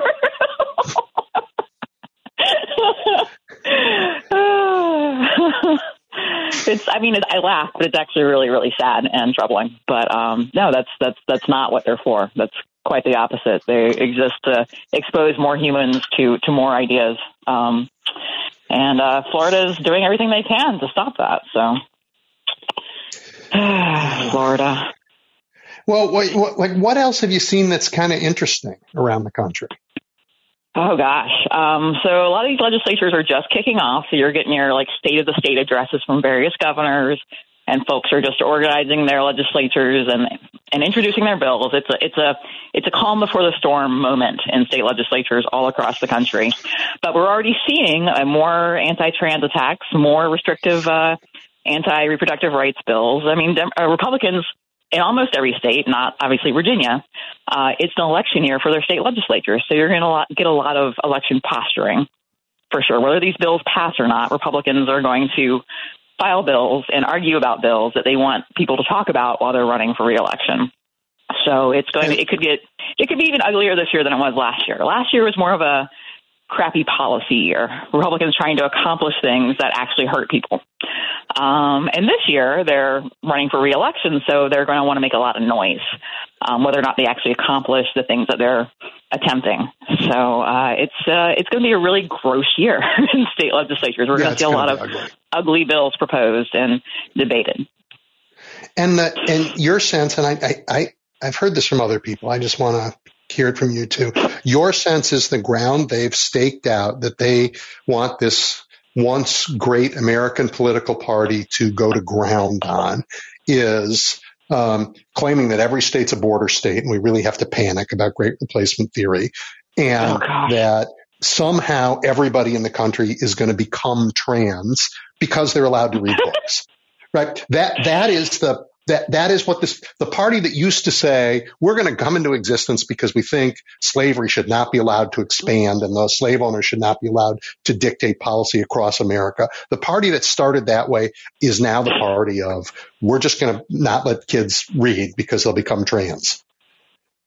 Yeah, it's a it's a weird uh, it's a weird thing to stake your political uh, personality on as a party, but it's absolutely what they're doing and uh, it's it's going to be a and bad year Trump if you're president. right. Also, that oh my gosh, I love that people think he's not going to be the nominee. I feel like there's this weird sense that people are pretending he might not be the nominee, but he obviously is. it's going to be it's going to be an interesting election year. Presidential election years always are further down the ballot for many reasons. There's a lot of ballot roll off. A lot of people will vote for president and not vote for anything else on the ballot. But even higher turnout doesn't really mean it impacts state legislative elections as much as it could. Um, but it's uh, it's going to be an ugly year, full of uh, ugly ugly policies and ugly debate uh, for anyone who isn't, you know, a white cisgender person. Yeah, I was talking about that at the beginning of the show. I think um, the Republicans are losing, and, Virginia was a great example. You know, they thought mm-hmm. they had it, but but they what they the things that they stand for, people don't want. And Correct. and they can be as hardcore as they want. That core isn't growing. That core is offending people left and right and bringing others together. Um, it's so, true. So not, and like another, yeah. well, another interesting thing is that like, so voters respond to when uh, uh, politicians are authentic. Uh, that tends to resonate better than trying to be a milk toast X, Y, or Z. Democrats saw this in 2012 when they tried to run as like Republican light because they saw the the the way the country, or even in 2010, they tried to run as like kind of Republican light because the polls were so bad for Democrats way back then. I'm really dating myself, but um, it didn't work out because voters don't trust politicians who pretend to be something that they're not. They respond to authenticity. And Republicans are being really authentic right now about who they are and what they stand for. And even though they're being authentic, people just don't like it. people are anti the things that they earnestly, honestly stand for.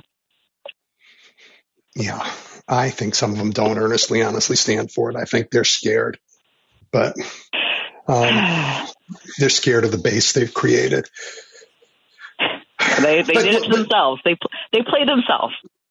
Yep. So so so though, whenever a powerful entity is losing and threatening really losing, this is when they behave at their worst. And that's been that's uh-huh. been true, you know, in every in everywhere, in every war. Every time there's somebody who's got power and they're really threatened, they do terrible things.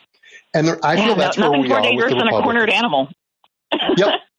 And, and, I think the Republicans are that cornered animal, and they know it. Um, I mean, I you know, I, it's cold here in Chicago. And the mm. governor of Texas is putting people on buses in flip flops and t shirts and dumping them on my streets at night.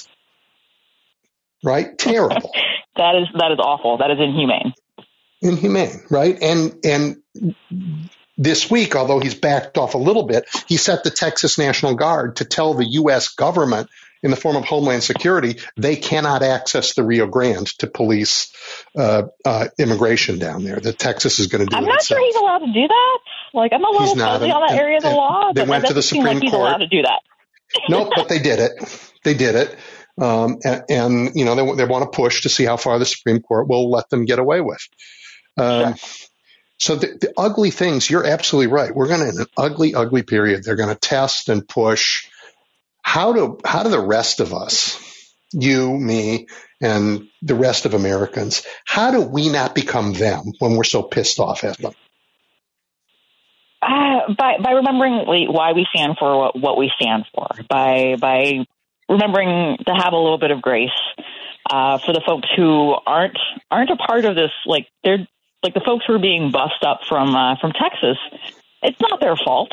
Like this, they're they're they're not the ones doing this. Just having a little bit of grace and remembering that folks like them are are being victimized by Republicans being Republicans. Um, they're taking it out on people who have no power in this situation, and the rest of us have to remember that. Um, that uh, you know, while we want to see Republicans like lose power, we have to just remember that that's not all that's at stake right now.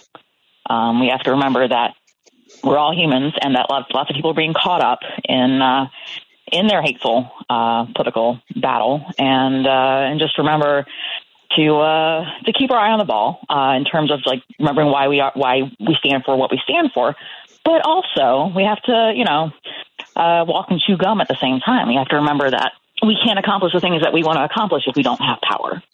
Republicans are great Yeah. at doing whatever they want when they have power, and Democrats have to, you know, remember to throw our elbows where we should. And I guess the Republicans aren't really. I mean, the issues they've chosen, th- th- they're they're they may be hot buttons, but they're not like ninety nine percent of what governing is about in the country. No, they're and they're not on people. in governing. They're just not interested in governing. So all of the burden, and governing is hard work. All of the burden of responsible government falls on Democrats now. Um, we have to remember we're all in it together, but that is a big burden. It is. It is. And like and it's it's I remember like I'm it it feels like a long time ago now, but when uh the Republicans were fighting over whether you know, when Republican when the House of, of of Representatives was speakerless. Like certain pundits were like, well, Democrats have to be the grown-ups and help them elect a speaker because Republicans can't, you know, clearly can't do it themselves. I'm like, no, no, no, no, no. They're the ones with the majority. It's literally their job. Like, stop putting this on the folks who are not, no, Democrats didn't do this, but they tried to tell Democrats that they were the ones who were supposed to help Republicans out of it as the adults in the room. And that's, that's, that's, that's bad and wrong. And, uh, Democrats have to remember that while they may be the grown-ups in the room, power is still power. And Well, you can't do and- and anything just- unless you have it. it's worth reminding everybody that the Democrats said, Hakeem Jeffries said, we will help you, but we are not giving, we're not doing this for nothing, right? There are trades to be had. There are things, there are things that we want to vote on. We aren't like, what's Yeah. the use of helping you elect somebody if the result is the same as if we wait and you pick your own? Exactly. No, So- completely right. Like, uh, Yep. Like in Ohio, Democrats got it in Ohio. They helped uh, block uh, an extreme right right winger become from becoming House Speaker there Mhm. um, by voting with some moderate Republicans. But they they made a deal. They got something That's out of it, and uh, and it was unfair to expect them to do anything else. and it would have been stupid. Also, that I'm glad they weren't Yep. stupid.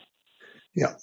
So um, I'm looking. I, I'm actually looking forward to this year. I see. Did you talk a little bit about what you saw in terms of grassroots work and organizing that you saw in Virginia that you might expect to see now across the country this year? Uh, I think that I think that uh, reproductive rights are going to remain a big motivator. I think that no one has forgotten about that. Republicans keep hoping that Democrats will kind of forget about it, that women will stop caring about their own bodily autonomy, and that's just not happening. Uh, as much as they want to will it into existence, uh, Democrats They're still so care about it. Women still care they about don't understand that it is an ongoing threat to people's lives. Mm. They don't understand that this wasn't like a news cycle. I said something dumb and it'll pass. They're actually harming human beings every day with these bans. Yeah. Yeah, no, real people like people uh, almost dying of uh, complications from having to flee from states to, to get life saving medical procedures. It's yep. these stories keep popping up, and Republicans are like, "Oh, these are being blown out of proportion." No, like someone dying when they don't have to is not being blown out of proportion. That's a person's life. You're the ones who are like, "Oh, we're saving babies." All right, what about the mothers? You're condemning them to early death for no good reason, and the baby would also die if the baby weren't already non-viable. Yeah, terrible. it just doesn't make right. any sense. So, There's no. They, so they caught the car. The dog caught the car. They have no idea what to do with it. This issue is going to motivate um, people who aren't who who don't want to be part of the Democratic Party because a lot of people think a pox on every political party, but they care about things like reproductive freedom, so they're going to organize. They are, they are, and uh, between uh, reproductive rights ballot measures and like weed legalization measures on the ballot this year, that's going to be that's going to be a, a driver of turnout. And I hope that the states where folks can put that kind of thing on the ballot, I hope it happens everywhere. We'll see. It's still early, but uh, it's going to be an interesting year for sure. It's going to be a really important year. And so, as you said earlier, it, we should prepare everybody for how ugly it's going to be. Oh, it's gonna be so ugly. Oh my God, they're gonna pull out all the stops. We're gonna look. We're gonna see. There were there were some shenanigans in in Virginia last year. They were kind of low key, and they clearly didn't succeed. But uh, it was absolutely a test run for more shenanigans in other states uh, this year, and uh, it's going to be right? it's going to be bad. It's going to be gross. We've been warned by the FBI that we should expect foreign interference and foreign interference is going to be very tech savvy and social media savvy in ways that um, you know that that uh, we haven't had before. So that Americans are going to have to keep their wits about them. Ah, God help us. it's a tall order. she will. well, it's always a pleasure catching up. And likewise, um, uh, you know, as the legislatures around the country get churning, um, you know, people should know where they can find your work. Um, because Yay. it is, you know, so much fun and interesting. So tell everybody about that. Yes, I'm at uh, State House Action uh, dot dot. Uh, gosh, it's not dot com. It's dot Anyway, just Google uh, this weekend State House Action or find me on social media at, at CFID on uh, all the platforms, CFIDD, and I will have the latest in State House shenanigans all across the country, uh, especially as these legislatures ramp up. It's going to be, I'm already drinking from a fire hose, which, you know, I'm used to. It's fine. Mm-hmm. um, and uh, yeah, in a few weeks, these things are going to be fully off and running, and it's going to be interesting and it's going to be bad. Um, but as long as folks know what's up, I think uh, I think we'll be in an all right spot. I agree with you. Ugly, but optimistic. Yeah, yeah. That's how I live my all right, life. Carolyn, always a pleasure. Thank you. Likewise. Take care. Bye. Bye. All right, everybody. That was uh, Carolyn Fiddler, who is, of course, not just the author of This Week in State Action, but the Virginia Dogwood's chief political correspondent. Um, now it's fun to catch up from time to time. We're going to take a break for the news, and when we come back, the uh, president of the Cook County Board and chairman of the Cook County Democratic Party, Toni Preckwinkle, is going to join us. Um, uh, interestingly enough, not to talk about local politics, but to help us understand the country. Stay tuned. You're looking at the big picture with Edwin Eisendrath on WCPT 820. Okay, everybody. As I told you before uh, the break for the news, we're joined by the uh, president of the Cook County Board and chairman of the Cook County Democratic Party. And for those of you who are not um, uh, living in Northwest Illinois. That means the Chicago area. Um, it's a huge job, and you know, governing in a democracy is hard and messy. But sometimes there are people who figure out how to do it well, um, and Toni Preckwinkle is one of those. She's really done a remarkable job over many years. Um, Toni, thank you for joining me today. Well, thank you. Thank you some of you may know that uh, Edwin and I were colleagues for several years in the city council, long ago and far away. Long ago, long ago and far away. Yep. we were young. Um, you were young. I wasn't so young. I, I, I, wanted to, I really wanted to talk to you today about something that has almost nothing to do with your job, you know, and something to do with it, but not, I will, the, the governor of Texas, nice, warm, sunny southern Texas, is sending people into our freezing cold and snowy streets in the middle of the night and dropping them off you know, who knows where? Like, I mean, in, in, in, in not even in the, in a place that's organized to keep them, but in suburban Cook County and all over your, um, you know, the area that you're responsible County, for. Will County. Will County as well? Oh my gosh. Yeah, so I mean, Sage, like, Kane, Kendall. Really? What's the matter with Okay, so the, so for those of you who aren't listen, for those of you who aren't, you know, in Chicago, that is a that's like basically all over northern Illinois or north, you know, yes. um, uh, in places that have no infrastructure, and and people are not equipped for the weather, let alone the world they're stepping into. Well, Governor Governor Abbott in Texas has decided cynically to exploit the influx of new arrivals into the United States by sending them on busloads or planes. He's also chartered private planes and sent them to places like Washington, D.C., or New York City, or Chicago. And we have struggled uh, to meet the needs of these new arrivals. Um, the county role, let me just say, the county role has been to provide health care. And we have been doing that since August of, of 2022 when the buses first began arriving.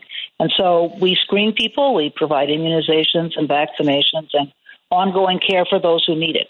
Um, the city has been providing food and shelter, uh, and the state has been providing support services.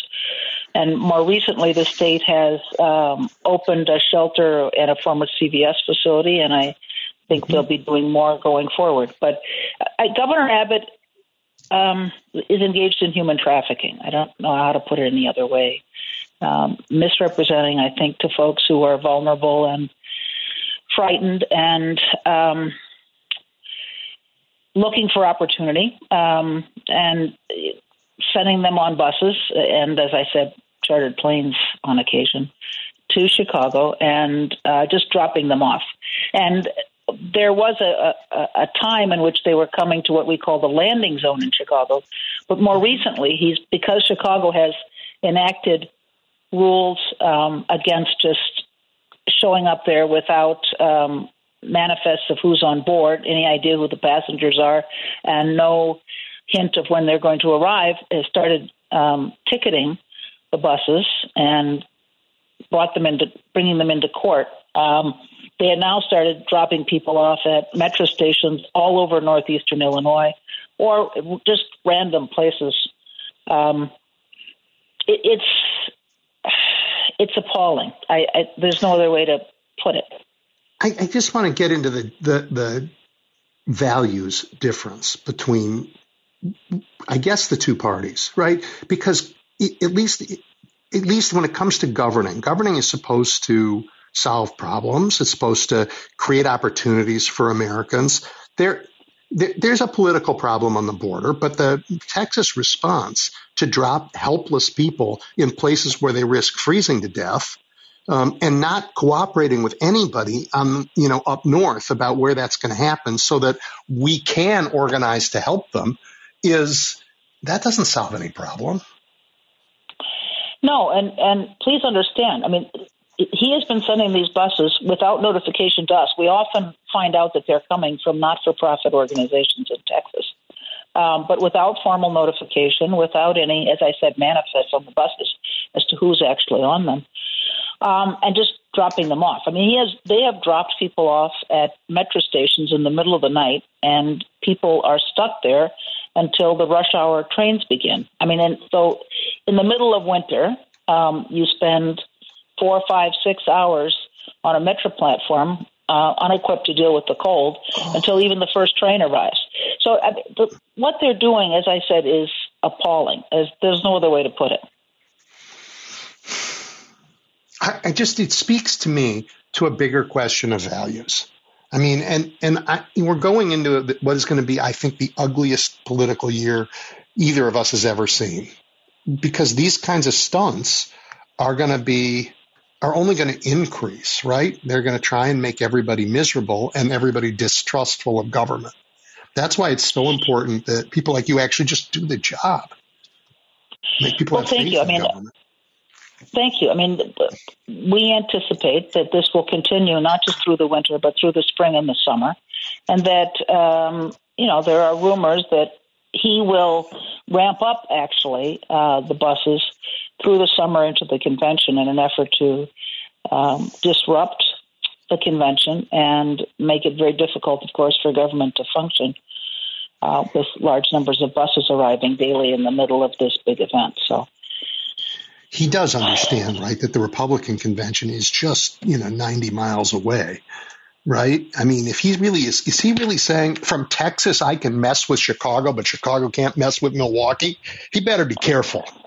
I, I'm, I'm focused on trying to, to meet the needs of our new arrivals. And, and let me just say, for those who aren't aware, um, we, we spend half of our budget. We have a $9.3 billion budget, and half of it goes to health care. And so that's the lane that we've been in as the county. Mm-hmm. And we're, we're now spending about $4 million a month on health care for new arrivals, and we anticipate that that's going to increase. Um, and we have turned over a floor of one of our clinics on the northwest side uh, to serving the new arrivals, and of course, put put them in our our uh, healthcare system. And uh, if they need additional care beyond their initial screenings, of course, they mm-hmm. they become our they become our patients. So um, we're doing our best in the areas where we have expertise um, and legacy obligations and responsibilities, that is healthcare. Uh, we're doing our best to serve the new arrivals as we have served our residents for almost 200 years. And, and traditionally, border states, Texas, has gotten a boatload of federal money to help um, deal with the influx of, of migration at the border right? And that, that money has not come to places like Illinois or New York. No, no. I mean, I mean one of one of one of our challenges one of our challenges is yes, the money has not come to us. And actually, what's what's so ironic is that Governor Abbott has used some of the federal money that he's received to send people to us. So, yeah. Um, well, uh, I hope our Congress claws back some of that and distributes it where the where the people are going. If they're not going to Texas, but they're coming here, we should share those resources. Exactly. Um, and we desperately need federal resources to provide yeah. Food, shelter, health care, and support for our new arrivals. And, and let me just say, you know, we have we have had an influx in Chicago of, of refugees from the Ukraine, from uh, Afghanistan. Um, the challenge, I think, is that there were there were communities of Ukrainians and uh, communities of, Muslim Americans, if not Afghanis, uh, in Chicago to absorb those new arrivals, and they came with work permits.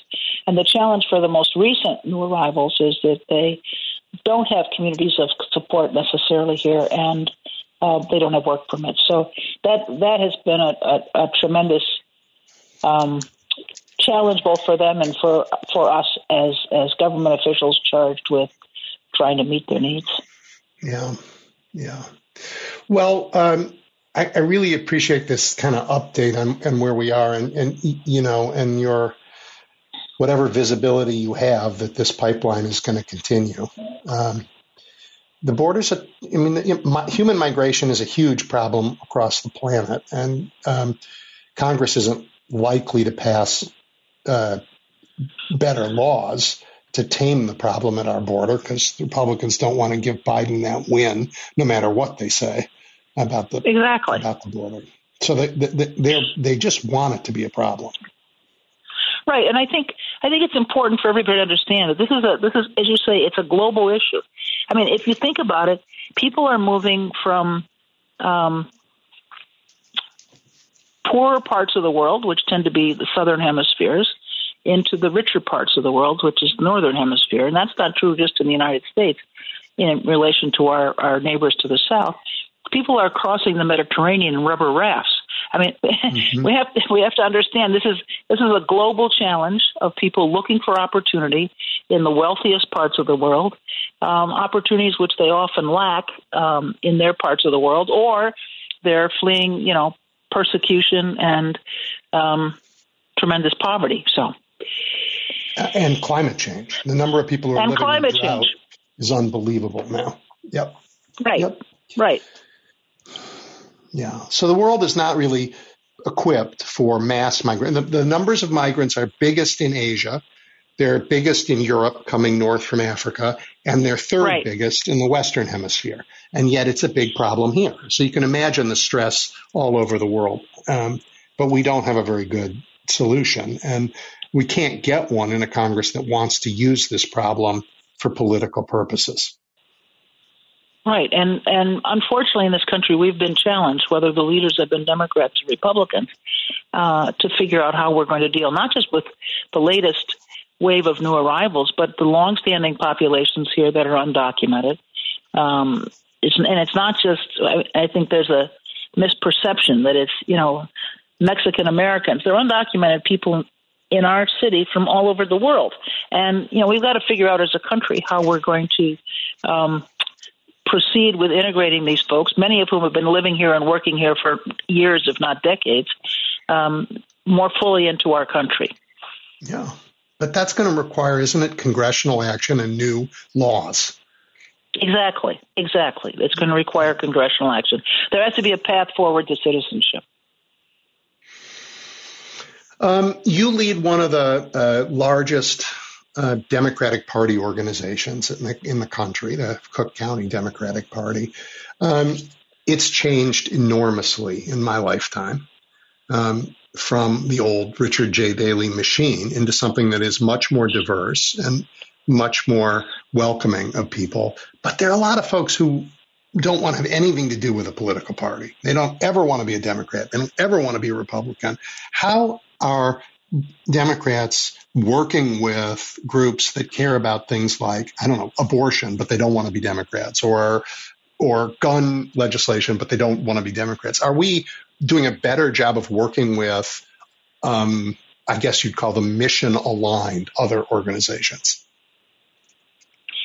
Well, I, all I can say really is that in the polling that we've done, um, the Democratic Party uh, and its values poll well in, in Cook County. And I won't Yep. speak beyond that because that isn't where we've done our work. But, um, you know, we believe that government, first of all, can work on behalf of people and be effective. We're not anti government. And secondly, you know, we are concerned about outcomes for ordinary working people. Um, you know, quality education, a woman's right to choose, as you point out, reasonable gun control laws. There are all kinds of, I think, issues which um, resonate with people whether or not they would say that they're a Democrat. Um, I was listening earlier on on the news, your own report of peop more and more people saying they're independents. Well, that may be the case, but I think um, on issues like a woman's right to choose, that's that's a Democratic Party position, but I think it resonates in in those who would call themselves uh, independents. I, I was really um, heartened, for example, by the the fall reelection of Governor Beshear in Kentucky, and basically um, he presented himself as a pragmatic, reasonable person, and uh, one of the issues which he campaigned heavily on was was a woman's right to choose, and that may not have been the only reason that he carried the day, but he he uh, was able to run run reelection, win reelection as a Democrat in Kentucky, um, and I think that speaks to the ways in which the Democratic Party and its values reflect the the values of, of most Americans, frankly.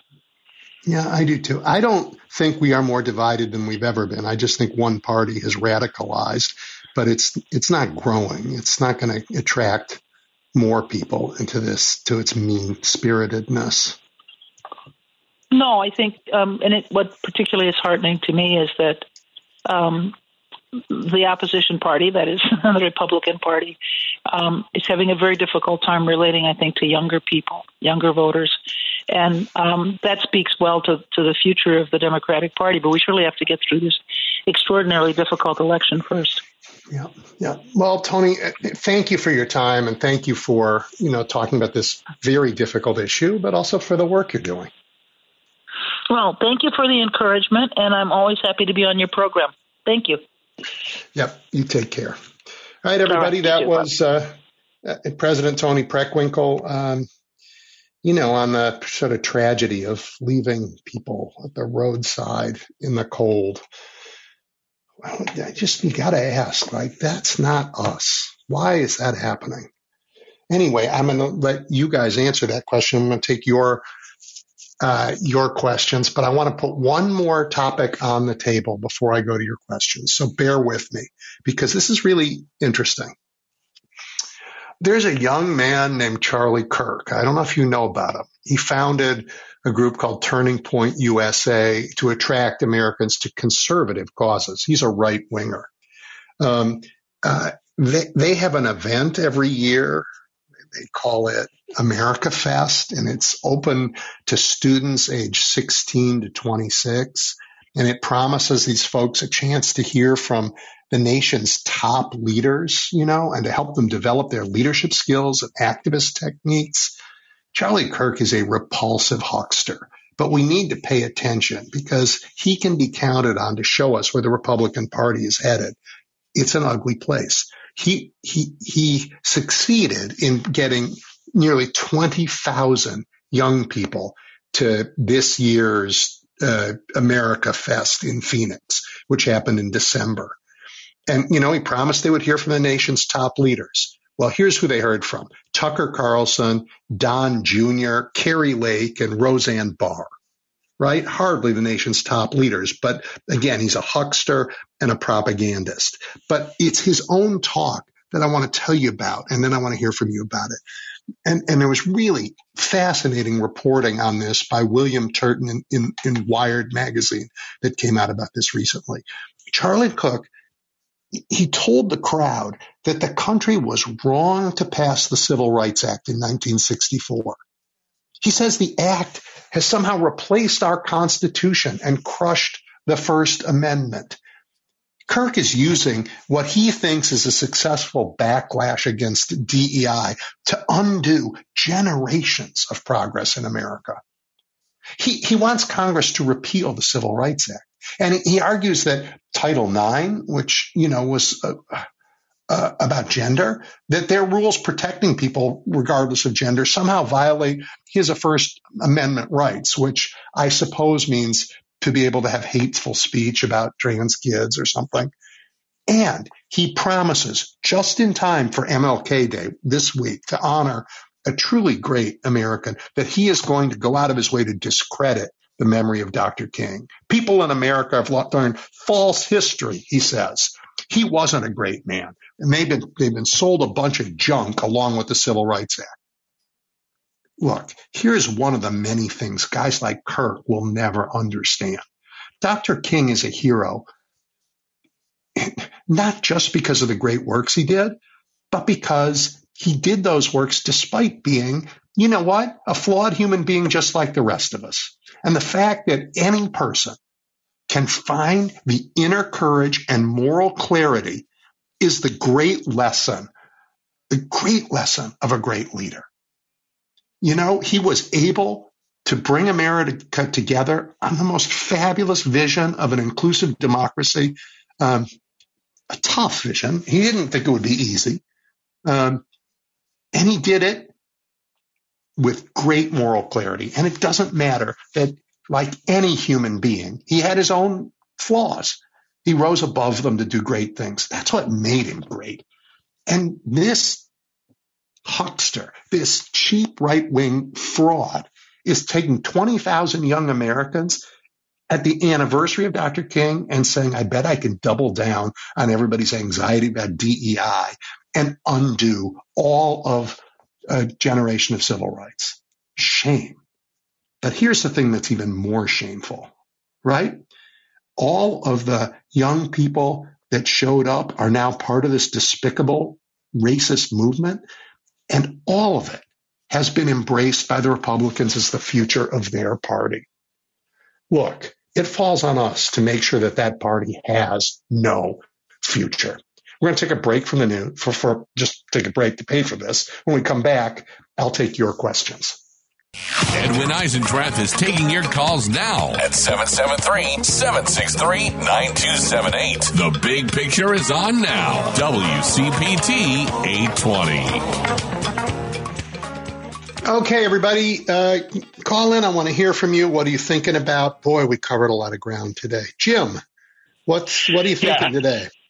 I'm thinking about the uh, half a billion dollars recouped by the IRS from wealthy tax cheats uh, that Biden allotted the IRS, and that's only scratching the surface.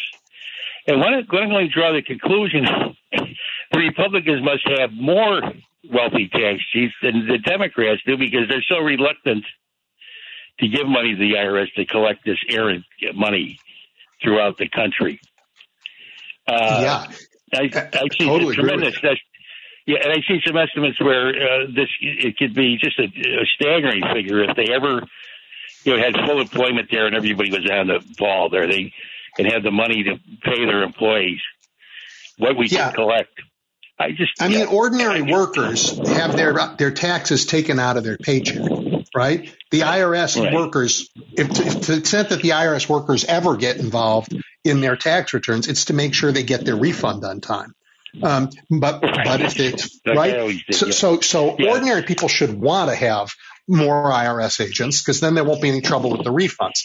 But the the rich people with the very fancy tax dodges have fought it, and the Republicans have fought it. And I'm afraid that it's part of the deal that you know is on the table to keep the government funding. Um, some of that IRS funding is going to go away. And that just means that, you know, um, remember when Donald Trump said, ah, I can't release my taxes because they're being audited? Well, it, of, of course it was a lie. But the, but the fact is that big complicated tax returns do take time to audit and to understand them and to, and and, and, and we don't have the staff to do it and the very very rich people and their lawyers know that and it's billions and billions of tax dollars that are being siphoned away as part of the division of wealth in America, this floating of money to the top. Have a great weekend and stay warm this uh, weekend, Edwin. Take care. Well, Jim, what, before you go, what do you think of the NFL's decision to play the game? You know, in in in you know, in, in potentially forty below wind chills. Oh, okay. All right. Well, as I said, you can call me at 773-763-9278. Um, and we got, we got a lot to talk about, uh, with this election, um, coming this year. We have, um, yeah, I mean, the turning point USA stuff with Charlie Kirk, that right wing vile stuff that they're coming after all of civil rights. I mean, uh, the baby boom generation it's the biggest work they ever did, right? That, that, that, somehow in this generation we passed civil rights laws and changed the country. All that could go away. That it's not going to, but that this is what they're arguing should happen. Appalling, disgusting, really. And that is the and that is the future of the Republican Party. Wow. Or we could talk about as as Toni Preckwinkle did, a, a, Republican Party that thinks it's okay to take people, no matter what you think of the question of immigration, that you would take human beings and ship them um, in flip flops and t shirts to the tundra that is northern Illinois right now and drop them off somewhere in the middle of the night where they have to wait all night long in order to get warm. Are you kidding me? You know, I'd love to hear uh, your thoughts on that. I hope you agree with me that there's just no matter what you think about immigration, that that is not okay. Um, or, you know, we talked about earlier in the show, we could talk about it again when you, if you want, that it's been 20 years since they won an election, really. I mean, since they won the popular vote.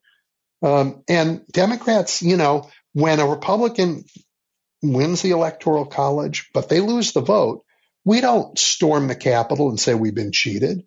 Heck, when we were, um, when the Supreme Court decided that it was up to them to pick between Al Gore and uh, and George W. Bush, even though Al Gore won the popular vote and may have won the vote in Florida, they stopped the count and said, "Nope, we're done. George Bush is president. Democrats didn't storm the Capitol, try and burn down the country.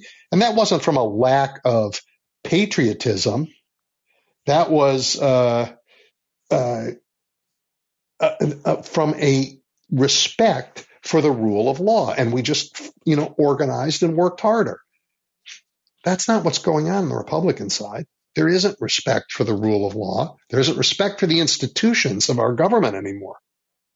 Donald Trump in court, in court, the judge said, You can talk, but here are the rules. And he said, No, I'm not abiding by those rules, and gave a speech anyway, undermining, again, the idea that our courts are fair. And mostly they are, although Aileen Cannon, to be blunt, um, the judge in charge of the documents case in Mar-a-Lago has just punted so that that case can't be heard or won't likely be heard before the election. Um, uh, shameful, really, behavior. We could talk about that. Um, I'm I'm just you know uh, I, I I see it for what it is, and I hope you do too. I hope you do too. You see it and you know that it's wrong. That it's wrong. And the idea that in Texas they're sending their National Guard out there to try and militarily keep the U.S. from access to the Rio Grande so that we can't do our border security job while they're having press conferences saying, oh, the border, the border. They're keeping the U.S. government from the border. And that could get out of control like in a half a second. These are not the values that ordinary Americans have. Ordinary Americans want to get up, go to a hard day's work, you know, be rewarded for that work and be able to send their kids to a school where they get a good education and a chance at a better life. What does that have to do with putting somebody on a bus and dumping them in the tundra? What does that have to do with spending state money to block the U.S. government from access to its own border? Are you kidding me? And that this isn't obvious. Well, it is obvious to most Americans. So here's my here's my plea to the Democrats um, and to all of you who are listening who are deeply afraid about this year because you're reading and you're listening to the Republicans' leading candidate talk about being a dictator. And you know what? Yeah, if he won, he would be, but he's not going to win because we're not going to let him because no one is going to rest on their backside and watch because we see this and no one wants to be a spectator because we live in a moment where what you do matters and everybody wants to matter. And everybody can. Because what we do, what you and I and everybody listening does in these next few months, boy, that is going to have repercussions for the whole world. Um, all right, I'm sorry I've been blathering. Jim, what do you think? Brian, what do you think? Uh, yeah, you just picked me up. Uh, I'm an independent politically, and I think the Democrats are badly mishandling the immigration issue. You know, people in the common sense middle, what we want is we want limited, controlled immigration. What we want is an orderly procedure. What we want is to keep people out of the country. They can't just bum rush the border and then we're in, and then once you're in, you get to stay you know, we have millions of people from the Philippines and all over the world that are waiting in line, doing it legally to come into the United States.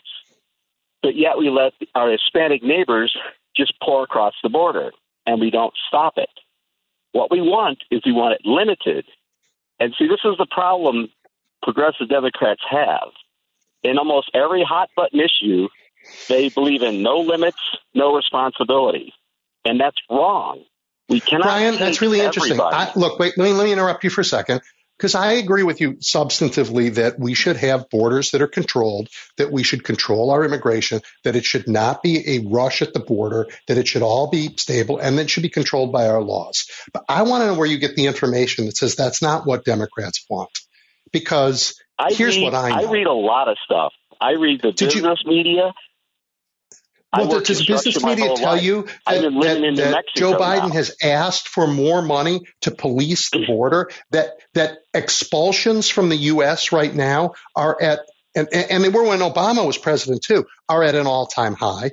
but that there aren't enough judges and there aren't enough border control people Right. and our laws on asylum and other and other questions about entry are old and outdated and only Congress can fix that.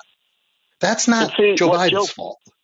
But what Joe Biden is not saying is he's not saying I am going to limit and I'm going to restrict immigration. Why does he say that simple phrase? It's always I see. well we Well, got to find a way. We got to follow what, in. We got follow to what find a he's way. done because because we have we the United States has, has deported record numbers of people in the last few years, and um, it's it's got this huge backlog. So he's asked for more money for judges so that he can. Um, uh, enforce the laws that are on the books. He's asked Congress and he's offered the Republicans in Congress to negotiate an immigration reform law that will clarify this stuff. And he's asked for millions of dollars in more border security that, that the Republicans won't give him. So I get that I know, Democrats are, are, are, are they want- carrying the baggage fight. for this. But boy, this is a bipartisan problem for years. Okay, well, let me say this. They, I know Republicans want the fight; they want the issue, but I think Republican, or excuse me, the Democrats need to take a restrictionist stance and say, "Hey, we're not going to put up with this. We're going to control it." And then you know what I would do if I controlled the Justice Department? I would start prosecuting all the employers that have been hiring the illegal immigrants for decades. Go to the meatpacking plants. Start arresting the owners. Go to these hotels, the restaurants, the hospitals. Everybody that's hired a illegal immigrant, prosecute them and show America what's really going on. It's like we deregulated again, the labor I- market. I, what I don't we've done. disagree with that. I don't disagree with that either. But the money for the agents to go do that is not it can't get passed through the Republicans in the House because the owners of those factories. There's got to be a way to change the focus to control and restriction as opposed to saying we're a welcoming society, we're a nation of immigrants, we're going to put up with this, which is what you're saying, bottom line. And I'll finish with this. You know, 60% of America is living paycheck to paycheck. Average housing is getting more and more and more expensive. So what we see is life is getting more and more expensive for everyday people. And to let millions of people just pour into the country, I see that as downward pressure on wages and making housing even more expensive. So we have to control it. So Democrats need to adopt the language of control and restriction instead of Okay. this. Oh, I, I you know, hear you. I, willy-nilly I- let 'em in. I, I hear you. You're, I, and I think you're giving political counsel. I'm just telling you the facts are that we're trying to negotiate a border language that's that's clearer and fund the uh, enforcement that needs to be funded. But um, but that said, I, I, I get that Democrats are wearing this issue and Republicans think they can hang it on Democrats, and to some extent they have done so successfully. Um, and your counsel is that Democrats need to change their language about it. Um, and that's interesting. And I think we need to um, take it seriously and understand that people do feel that immigration is um, a crisis at the moment. And it's a problem. I mean, we have a, we have bigger we problems, but it's a problem. numbers? I get it. Huh? Can America take unlimited numbers of immigrants? No, no country can. Um, Right. and, so and we are getting to the point where about, control. So no, we, it's there, and we just need we need to pass the law. I mean, about 14 percent of Americans were born in another country. That's that's um, a, that's approaching. It's not quite, but it's approaching our all-time high, which was in the 1890s.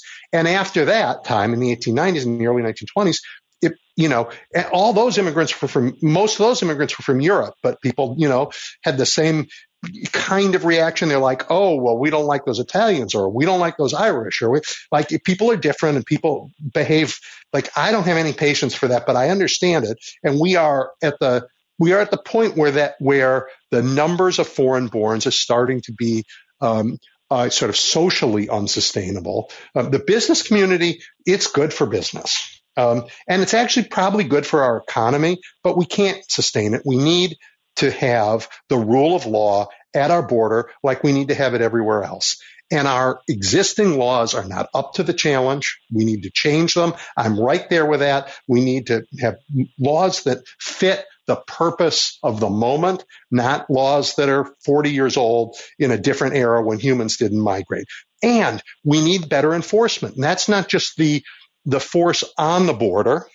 That's in the courts. And by the way, the courts were overwhelmed when Donald Trump got rid of immigration judges and doubled their caseload and then ordered them to expel everybody regardless of the rule. So they had to actually have full hearings. So in effect, they got completely overwhelmed and swamped and are underwater and haven't caught up. So sometimes you just have to know how government works in order to get things done. Anyway, long answer to say you've identified a problem, I, and I get it. I enjoy your show, Edwin. You do a real good job. You have on a, little, a lot of very high quality guests. I just see the immigration issue is being handled badly by Democrats. It seems like they just want to play racial identity politics and court the Hispanic vote. And I think that's blowing up in their faces because a lot of Hispanics are culturally conservative. A lot of them come from countries that have a socialist past. And so they're not down with the socialist arguments on everything. So it's it's yeah, not. Well, you're not hearing one from me. The way the big you're definitely not hearing a socialist argument from me. I get it. I get it. okay. well, thank you for calling. I appreciate it. I appreciate your listening and being part of this conversation. Um, Ted, you're next. Yeah, thank you so much, Edwin. All right, here, and I don't know why I've not I've heard anybody not see this at the very highest level. I'll call them the Illuminati because we had fun with that at one time. At the highest level, those people see us competing economically against countries with a billion plus people, China and India. So no matter what solutions you guys come up with, uh, th- what's going to happen is you're going to see continued fights against abortion, and you're going to see continued allowing immigrants in, no matter what the lip service is, because those at the highest level believe we need more people here to work and compete with our competitors who have. I think I lost you. I lost Ted. Um, but his, his, his point was that the leaders in the business community, I think, want the workers. Um, um, and you know what? A big, but we need to grow as America. We can do that in all kinds of ways. Immigration is one way, but um, controlling it is, uh, it's got to not seem lawless or Americans will revolt. Um, but I don't know where he went, so let's go to Dave. Hey, Edwin. Welcome Hi back. There. Thank you. Hey, on, uh, on uh, today that uh, reading the story, President Joe Biden said that the U.S. does not support the independence of Taiwan after Taiwanese voters rebuffed China and gave the ruling party a third presidential term. And um, kind of a giant, you know, stick in the eye to mainland. And this presidential candidate, Larry Ching-te, whatever, came to power strongly rejecting Chinese pressure to spurn him. And the um, and pledged to both stand up to Beijing and seek talks. And President mm-hmm. Biden said, we do not support independence when asked for a reaction. Now, that's kind of confusing because on one hand, he's talking about, you know, if the mainland went to go and take control of it, we would be there for them. So Dave, I am very glad you raised this issue. It, um, the issue of Taiwan is potentially the most dangerous issue on the planet mm-hmm. right now. It's 20 million people in a democracy, a vibrant democracy. Um, historically, uh, both the government in Taiwan and the government in China have said they are one country. And it has been American policy for decades um, to be ambiguous about this to say, and this isn't just Biden, this has been American policy, to say we do not support the independence of Taiwan. We also do not support the a military solution to this problem. That this is a problem that has to be dealt with peacefully between the Taiwanese people and the people in the mainland. That's our position. We are not pushing in independent Taiwan. We have not ever done that. We, we, we have not ever done. In fact, we, we have maintained this fiction that it is one country that has these two systems and that we hope that they will peacefully um, resolve it um, because they're two different governments right now. Right. And but so like uh, Korea, right, we, like Korea, we've said we would be there if the North came across the 38th parallel, and we've said in the past that if uh, the mainland came, we would be there to protect. No, we don't have a treaty You know, to go to war for Taiwan. We not don't. with Taiwan, but, we, have said it more than one time on, on the. we on- have we've we've definitely given them arms, and we have an, we have plans to give them more means to defend themselves from a military invasion for sure, um, um, uh, and to make a military invasion in, enormously painful um, if that's what China wants. But China has also said, look, they, they, they had hoped that they could um, coerce or otherwise um, get uh, you know, and they, they, they do this. It's every once in a while, their relations with, with Taiwan gets better, then it gets worse. Then the Taiwanese saw what they did to Hong Kong and they went, yeah, that's not going to be us. Right. So, um, uh, we can't be in a position of saying, we could be, but I don't think we should. I agree with the American position on this. We shouldn't, if we just said, we believe that Taiwan needs to be an independent country um, that would be a change, a big change in American policy, and make um, enormous, an enormously complicated world even more complicated because our relationship with China would go completely in the tank. You recall about a year or so ago when Nancy Pelosi went over visiting, just before or just after, they were buzzing the Taiwanese airspace and stuff with their planes, you know, sorties, Yeah. You know, acting Yeah. real aggressive and stuff. And, you know, that's Well, it's China's- we Y- y- Yeah, I mean, uh, Dave, unification is is mainland China's is the is the Chinese Communist Party is one of their top priorities is reunifying, making it one country and ruling over Taiwan. Um, Yeah. And the United States has not said they're independent, but it's said you can't. It may be your top priority, but it's our position. You can't. You can't make that happen militarily. So you figure out another way to make nice to them, and maybe they will agree with you. And it's been Yeah, years then- that hasn't happened, you know. Yeah, then, But I think every time China that, pushes uh, them, it, it, it makes them feel more independent. And then we got that, you know, what's going on in the Red Sea and all of this stuff going on now. And, you know, it's kind of like the old Paul Simon song, it's slip sliding away. We're slowly getting sucked in there, you know, between, you know, Iraq and Syria and Lebanon. You know, it's, I don't know, it's, Yeah. I know it was our top priority to see that this war did not widen into a bigger regional conflict, and it has widened a little is. bit. It has definitely widened a little bit, and um, but we have like you know our economy and the and frankly Europe's economy and a bunch of our allies' economy depends on free sh- you know on the ability to ship through the Red Sea to go through the Suez Canal Agreed. rather than to take a boat all the way around Africa. I mean, it's some enormous percent of all the goods in the world go through that canal. And, and the entire, you know, m- most of the economy of Egypt. I mean, it would just the chaos that would ensue if we had to shut the Red Sea is almost unimaginable, right? So it's in everybody's interest to so- keep that open. And we told them, well, we, already said, we warned, Biden said, don't do to- it. to- yeah. I'm, And look, told I'm glad that Biden is keeping the red line. Oh. Yeah. I mean, he's Uh, keeping anyway, his promise, uh, right? He said, don't Well, do I- it. I'm warning you. Don't get involved in this fight. And the Houthis didn't listen to that warning time and again. And then they went after American ships and the president is defending them. I'm, I'm 100% down with that. I know my most progressive friends are concerned about that. Um, and the most well, they, Biden they hating this ones. Are, morning that these Houthis had fired a ballistic missile towards it, you know. So they're, I don't know, you know, we're, and they said, you know, we went for 30 sites. I believe we hit 60 sites from what I've read, you know, and uh, Yeah, two nights of two nights of because you know instead of negotiating with them after after this, we're just going to degrade their capacity to cause chaos. That's yeah. But anyway, well, listen, let me clear so you can get some other people. But uh, Thank you. Listen, I really you appreciate for your call. entertain- entertaining my conversation, Edwin. Good talking to you. You bet. You bet. Uh, Roosevelt. Double E, thank you for taking my call, my friend. How have you been? Welcome back. Thank you. I've been good. I've been good. Listen, listen. A guy that said that the Democrats are not handling this, this wasn't created by the Democrats. It was created by two main uh, states that are Republican uh, governors. What does Florida have to do with the border?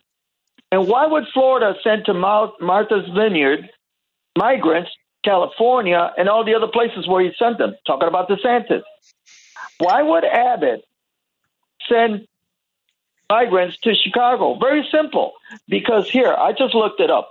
I do remember Trump getting getting the endorsement of uh, Abbott.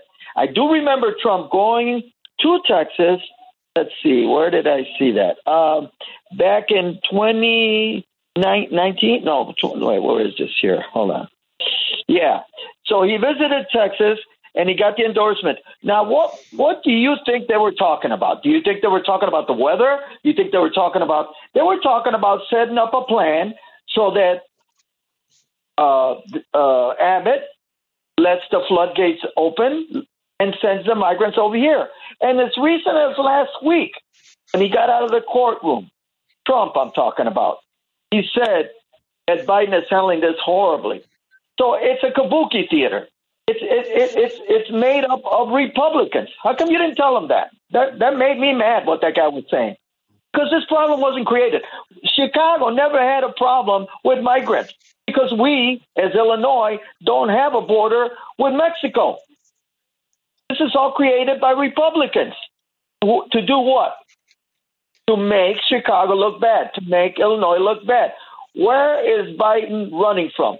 Where's the Democratic convention going to be? In Chicago. Nobody sees that? Everybody sees it.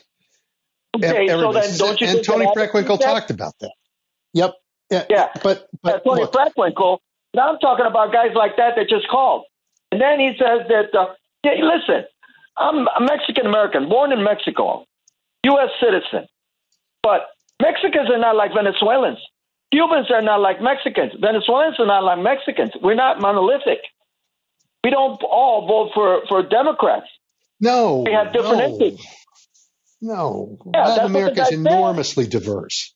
Yes. Exactly, but that's what the guy said. Basically, he said that the Latino, I mean, uh, uh, Hispanics are this, Hispanics are that. No, they're not. Because look at Florida. You have Cuban Americans still voting for those idiots down in Florida. Look, in, look at Texas. Why is Texas Republican? Yeah. I, I get it. Boy, listen, I get it. It's so true that that people are diverse and the people who are coming from from the South are diverse with bring bring different history, different ideas, different food, different uh, politics. All, all of that's true. But look, immigration, my let's let's not even call it immigration, that because that's U.S. focused. Migration around the planet is an enormous and complicated issue uh, for the whole world. There, I mean, climate change is pushing people, poverty is pushing people, war is pushing people, and they're and and you know there are a lot of humans on this planet, and they're on the move, and um, you know they're like it's chaos in parts of Asia, it's chaos in parts of Europe, and it's chaos in parts of North America as people try it and, and move here. We we are going to do our, our our level best, I hope, to change the laws the laws so that we can not have chaos so that we can so that so that when we decide so that we can be um, so that we can manage the migration as it comes to America in a way that makes sense for us. But the Republicans will not give us a bill. They won't do it because they want the issue through the election. And they won't even fund Listen. border patrols. Hey, listen, I got a better one than that. Remember when Obama was playing golf with John Boehner? Remember when there was going to be a bipartisan immigration reform and John Yeah, Boehner didn't bring it up to vote? Yeah, they killed it. So when you so when you say that the Democrats are not handling this right, who's handling that? Who's not handling that right? And look, as recent as um, what? Um, well, no, I'm going to take it back. 1966, the Cuban Act. This is the same thing. Where are those uh, so-called uh, defenders of uh, human rights, such as uh, Marco Rubio or Ted Cruz, because their parents and grandparents went through this? We've seen this before in our history. It's no different between Venezuela and Cuba because they're both dictatorships. But now, because it's Venezuelans, remember when Obama was there and all these uh, guys like Cruz and and Rubio would say that, uh, oh, and Maduro and all this and that, and, and Venezuela, you don't hear them saying anything and sticking up for their fellow Venezuelan uh, brothers. You don't hear a peep from them. But you know what you hear in Spanish and in English? That there's a crisis at the border. Crisis created by Republicans. And you know, whenever there's a Democratic pres- president, there's always a crisis. Now, let's skip to, let's go forward to what Trump wants to do. He wants to round them up and put them in uh, camps. What about that? And what about the fact that he wants to throw bombs in Mexico to to uh, to battle the, the, the cartels? What about that? Is that okay? All these things are connected. And what about the, the killings that are in Mexico with American weapons? What about that? The torture. These cartels in Mexico are, are strong in Mexico and terrorize little towns and do it with American weapons. I'm not talking about a gun. I'm talking about the AR-15s. So all that is connected. And so don't you I, think that they're being terrorized in Mexico and Latin America, especially Central America? And what about? Here's a lot about what about what about Reagan and what he did? Iran Contra. You didn't think that that made an effect on Central America? an impact on poor people when he supported dictators, drug drug dealers, and murderers? Okay, that's it. I spoke. I said too much. What listen, do you think about I, I, I appreciated. I appreciate your going through uh, this history. We what the the board the, the the migrant problem is a problem, and it's a problem that that is hard to solve in when it is being used as a political cudgel by the Republicans. And as you heard this other caller, he like the facts aren't the problem. He's upset that he doesn't hear Democrats say we need to close the border and we need to have a, a, a slower managed process. Or somebody else called and then hung up in the middle, um, you know, or got cut off, who was saying, you know, the secret leaders of the country want to have more immigrants to depress wages and, you know, things like that. Um, the, America should grow. It should grow from our own kids and from immigrants, but in a, in a way that is sustainable for the society, period. And we should do our share, but we should do our share. We should not um, be uh, uh, destabilized in any way. And, and we aren't being destabilized despite the Republican rhetoric. But at 14% of foreign born, it's a lot for our country to manage. It creates this opportunity for all of this. Um, I can't say that in the radio for all of this um, um, preening at the border that Republicans are doing. So we need order. We need a new law. Congress has to do that. Republicans have to get on board. Democrats have offered to negotiate, and they have said only if we take 20 million people and put them in concentration camps and send them elsewhere. And that is not what we do in a democracy. Anyway, Roosevelt, you've had the last word again. Thank you for calling. Hey, everybody, I will talk to you again next week. Thank you for your time today.